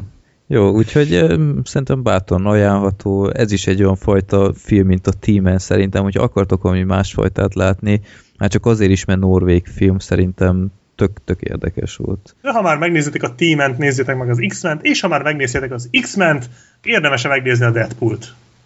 Csak így előjáróban tényleg ez két mondat lesz, Ö, ajánlott. Pont olyan a film, ami ennek ígérte magát. Ugyanaz a humor van benne, negyedik fal döntögetés, sok-sok szex, sok-sok trágárság, nagyon sok vér, nagyon sok utalás mindenre, és ez a legjobb romantikus szuperhős film, amit valaha láttatok. Nem viccelek, gyerekek, a románc jó, működik. Jobb, mint az zöld lámpásba. Az mondjuk, nem, ja, a zöldlámpás poén is van, nem is egy, uh-huh. ö, meg a szinkrontól nem kell annyira félni, mert Nagy Ervin nagyon jó Deadpool szerepében, a fordítás néha egészen rendben van, néha nagyon szar amúgy, de, de szóval a szinkron miatt nem kell megijedni amúgy. Szóval tényleg valentinnapi programnak is ajánlható, majd jobban. Igen, jókor jöttem, most akartam pont befejezni, tehát majd a következő adásban kicsit jobban kivesézzük a dolgot, előjáróban szabad, ajánlott. Jó. Freddy, még neked is. Mm, nem. Az első trailer alapján te mondtad, hogy akár még meg is néznéd, aztán a második talán elvette a kedvedet tőle. Nem tudom, a második volt az, ahol a... Mm, kikapcsoltam a vasalómat? I- igen, ah, igen, igen, az a másodikban. Jó, az tényleg gagyi volt, de egyébként a több kritikában a, a visszaolvastam már, hogy jobb lett, mint az előzetes. Igen, igen, tehát én az első előzetes láttam, csak majd most fogom megnézni a többit, de, de szóval mindig van valami. Mindig van benne én, valami. Én már azzal nagyon büszke vagyok, hogy elolvastam a Deadpool cikkeket az új Vox-ban, és, és nem érzem, hogy én nekem ezt látnom kell bevallom. Hát amúgy most nyilván olyan, mint a többi szuperhősfilm, de mégse. Olyan, mint a Tehát a szuperhősfilmek Zombilandje. Tehát az írókból is ki lehet indulni, ők írták a Zombilandet is, ugyanaz. Tehát ugyanolyan jellegű, hogy kicsit komolyan vett történet, de rengeteg poénnal, megutalással. Már azt is lehetne mondani, hogy a szuperhősfilmek csupasz pisztolya, csak nyilván nem akkora klasszikus, sose lesz akkora klasszikus. Uh-huh. Csak ahol lehet, viccet csinál belőle, és lehet lehetőleg módon. Ahogy elmondod, kicsit olyan, mint a Cornetto trilógia, mondjuk? Igen, igen, igen, igen. Jó, igen, igen. Jó. Nagyon, nagyon olyan. Nagyon olyan. Szóval tényleg én tudom ajánlani. Nézzétek meg, mert tehát hatalmas közönséggel néztem, csütörtök délután három órakor. Tehát olyankor az emberek nagy része azért dolgozik meg, mind a terem háromnegyede tele volt. Tehát iszonyatosan nagy tömeg volt rajta, és hogy meg is tudom érteni, a stáblistát üljétek végig, ezt nem kell többször mondani szerintem, és tényleg ez csak útra való, majd a közadásban jön a Zoli, a megsíp, és megbeszéljük. Jó, csinálhatjuk, lehetünk. Az is egyre rövidebben jelez ez a szar. Mi történt? Elromlott. Cserélj elemet a ez nem hiszem, következő adásra, cserélj elemet. Én kiakadok. Ah, na jó. Szomorú lettem, nagyon fangépem. Veszem még egyet. Hát nem kapni sehol, basszus. Megvettem, és így szerintem kivonták a forgalomból. Itt. Miután megtudták, hogy mire használod. Kedves hallgatók, ha valamelyik őtöknek van eladó vagy nélkülözött hanggépe, Freddy elfogadja a cserébe, bohóc maszkot nyertek. Jó. Vagy egy köszönömet az adásban. Hát, az többet ér. Jó. Ez szerintem tényleg itt rányálazott a, a hangfalra, vagy én nem tudom, mi van itt, de... Ah, na jó van. Jó, az összes gombot végig fogom tesztelni, hogy melyik az, amire még számíthatok a közeljövőben. Ö, jó, akkor, ahogy mondtuk, a kilencvenhárom kilencvenharmadik így van, köszönöm Gergő, kilencvenharmadik adás, akkor az Oscar előtt lesz, benne Deadpool, benne az a Brie Larsonos film, aminek már elfelejtettem a nevét. Short Term. Short Term, igen. És uh, utána beszélünk az Oscarról, uh, mint minden Spotlight évben. Spotlight amúgy lesz még addig? Spotlight, hát persze, hülye vagyok, tizennyolcadikán mutatják. Na, hát akkor az lesz... Oscar kapcsán úgyis kibeszéltük. Hát akkor tehát. Kezdjük Spotlight-tal, utána ja. Deadpool. uh, Ahogy utána, tetszik. Utána Brie Larson, aminek már megint elfelejtettem. Short Term még mindig. Short Term. Uh, igen, és utána Oscar. Beszélünk, hogy uh, a legfontosabb kategóriákban, hogy uh, kiknek drukkolunk, és szerintünk ki fogja megnyerni. Jó. Ja. Uh, abban remélhetőleg Zoli már uh, benne lesz. Uh, ja. Úgyhogy írjatok nekünk mindenféle szép visszajelzés, borítóképet ezúttal nem kaptunk, de lehet, hogy az volt az oka, hogy legutóbb elfelejtettem megköszönni azt a fantasztikus aljas nyolcas borítóképet, pedig fel is írtam magamnak, de uh, sajnáljuk Máté. Hálátlan vagy. Igen, ez tényleg. Pedig egy nagy dobásos borítóképen milyen jó feszültünk volna, nem? Uh, igen. Ott négyen az... vannak rajta. Igen. Nincs rajta nő, hát ki lettem volna én. Ja. A legkevésbé szőrös nyilván. Melissa Tomlin még lehettél volna, csak nem volt a plakáton. Ja. Úgyhogy, hát nem tudom, következő Oscaros podcastben nem tudom, hogy hát vagy a, a Spotlight-nak a plakátján ott is vannak jó páran. Rachel McAdams még lehetsz, Gergő. Ó, zsír! Ja, úgyhogy akkor találkozunk majd február húsz, nem is tudom, huszonnyolcadikán van az Oscar. Igen, és akkor huszonkettő és huszonöt között próbálunk egy, egy adást majd ott beszúrni. Gerga, arról már van valami infót, hogy esetleg idén is lesz Oscar az Otherworld a Völdön ilyen stream. Nem, hát majd Zolit megkérdezem, hogy mi meg, hogy lesz, mert még nem jelzett, úgyhogy nem biztos, hogy lesz. Jó, nem tudjuk. Élő blogolás lesz nálam ugyanúgy, de ezt akkor majd legközelebb elmondjuk. Ja, meg a Toldiban is lehet majd nézni Oscar közvetítést, Toldi moziban, csak Budapesten. Hogy? Csak lenne tiltsák a streamet. Nem lesz stream, mert kérlek szépen a Duna té vé adja. Ja, hoppá. É, amúgy a szegedi belvárosi moziban is lesz. Na. Sőt, előtte még filmmaraton is lesz, igen, ahol levetítik kb. Az összes ilyen Oscar filmet. Tehát lesz itt Spotlight, Mad Max, Kémek hídja, Sóna bárány, Dán lány, Saul fia, mentőexpedíció, Aljas nyolcas, Mustang, Amy, kígyóölelése, Joy, Carol szoba. Az igen! Minden. Kár, hogy már legtöbbet láttuk. Ja, meg az agymanók és a nagy dobás. Tehát az így délután kettőtől ott indul a, a, a, a maraton. Na, szuper. Atya úristen, ez kurva jól hangzik. Bizony. Érdekes, hogy amint a Saul fia úgymond favoritok között volt, a Duna té vé egyből megvette a jogokat. De legalább az, a, az az előny lesz, mert valószínűleg, hogy végig fogja pofázni valaki az Oscárt. Biztos lesz valami kommentátor, de, szakkommentátor. Hát azáltal, hogy most már digitális adás van, át lehet váltani hangsávra, angol hangsávra, úgyhogy azt meg lehet oldani, hogy ne kelljen azt hallgatni. Úgyhogy ez, ez nem lehet már visszatartó erő, emberek meg kell majd nézni, de akkor erről majd az Oscaros podcastben beszélünk. Na, hát csak két és fél óra lett ez az adás, úristen, nagyon gázok vagyunk. Máskor itt kezdtük el a második filmünket, legutóbb kb. Úgyhogy, ja, köszönjük szépen a figyelmet, írjatok nekünk mindenféle szépet, ajánljatok minket tovább, és akkor találkozunk majd egy jó két héten belül. Sziasztok! Sziasztok! Sziasztok.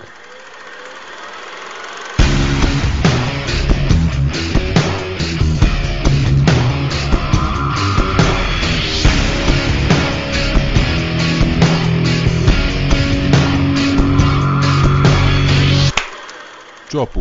A Filmbarátok Podcast bevonja a hallgatókat, így akár te is részese lehetsz az adásoknak. Ha népakarata rovatba küldenél be maximum három filmet, akkor az csak is kötelezően i em dé bé linkkel együtt küldd el a Filmbarátok Podcast kukac gmail pont com címre. Mielőtt azonban elküldenéd, a filmbarátok pont blog pont hu oldalon keres rá a kereső funkcióval, hogy nem beszéltünk-e már az adott filmről, illetve jobb oldalt a népakarata link alatt, hogy nem küldték-e már be azt előtted. Villámkéréseket minden mennyiségi korlát nélkül ugyanúgy küldhetsz a Filmbarátok Podcast kukac gmail pont com címre. További jó szórakozást kívánok adásainkhoz, sziasztok!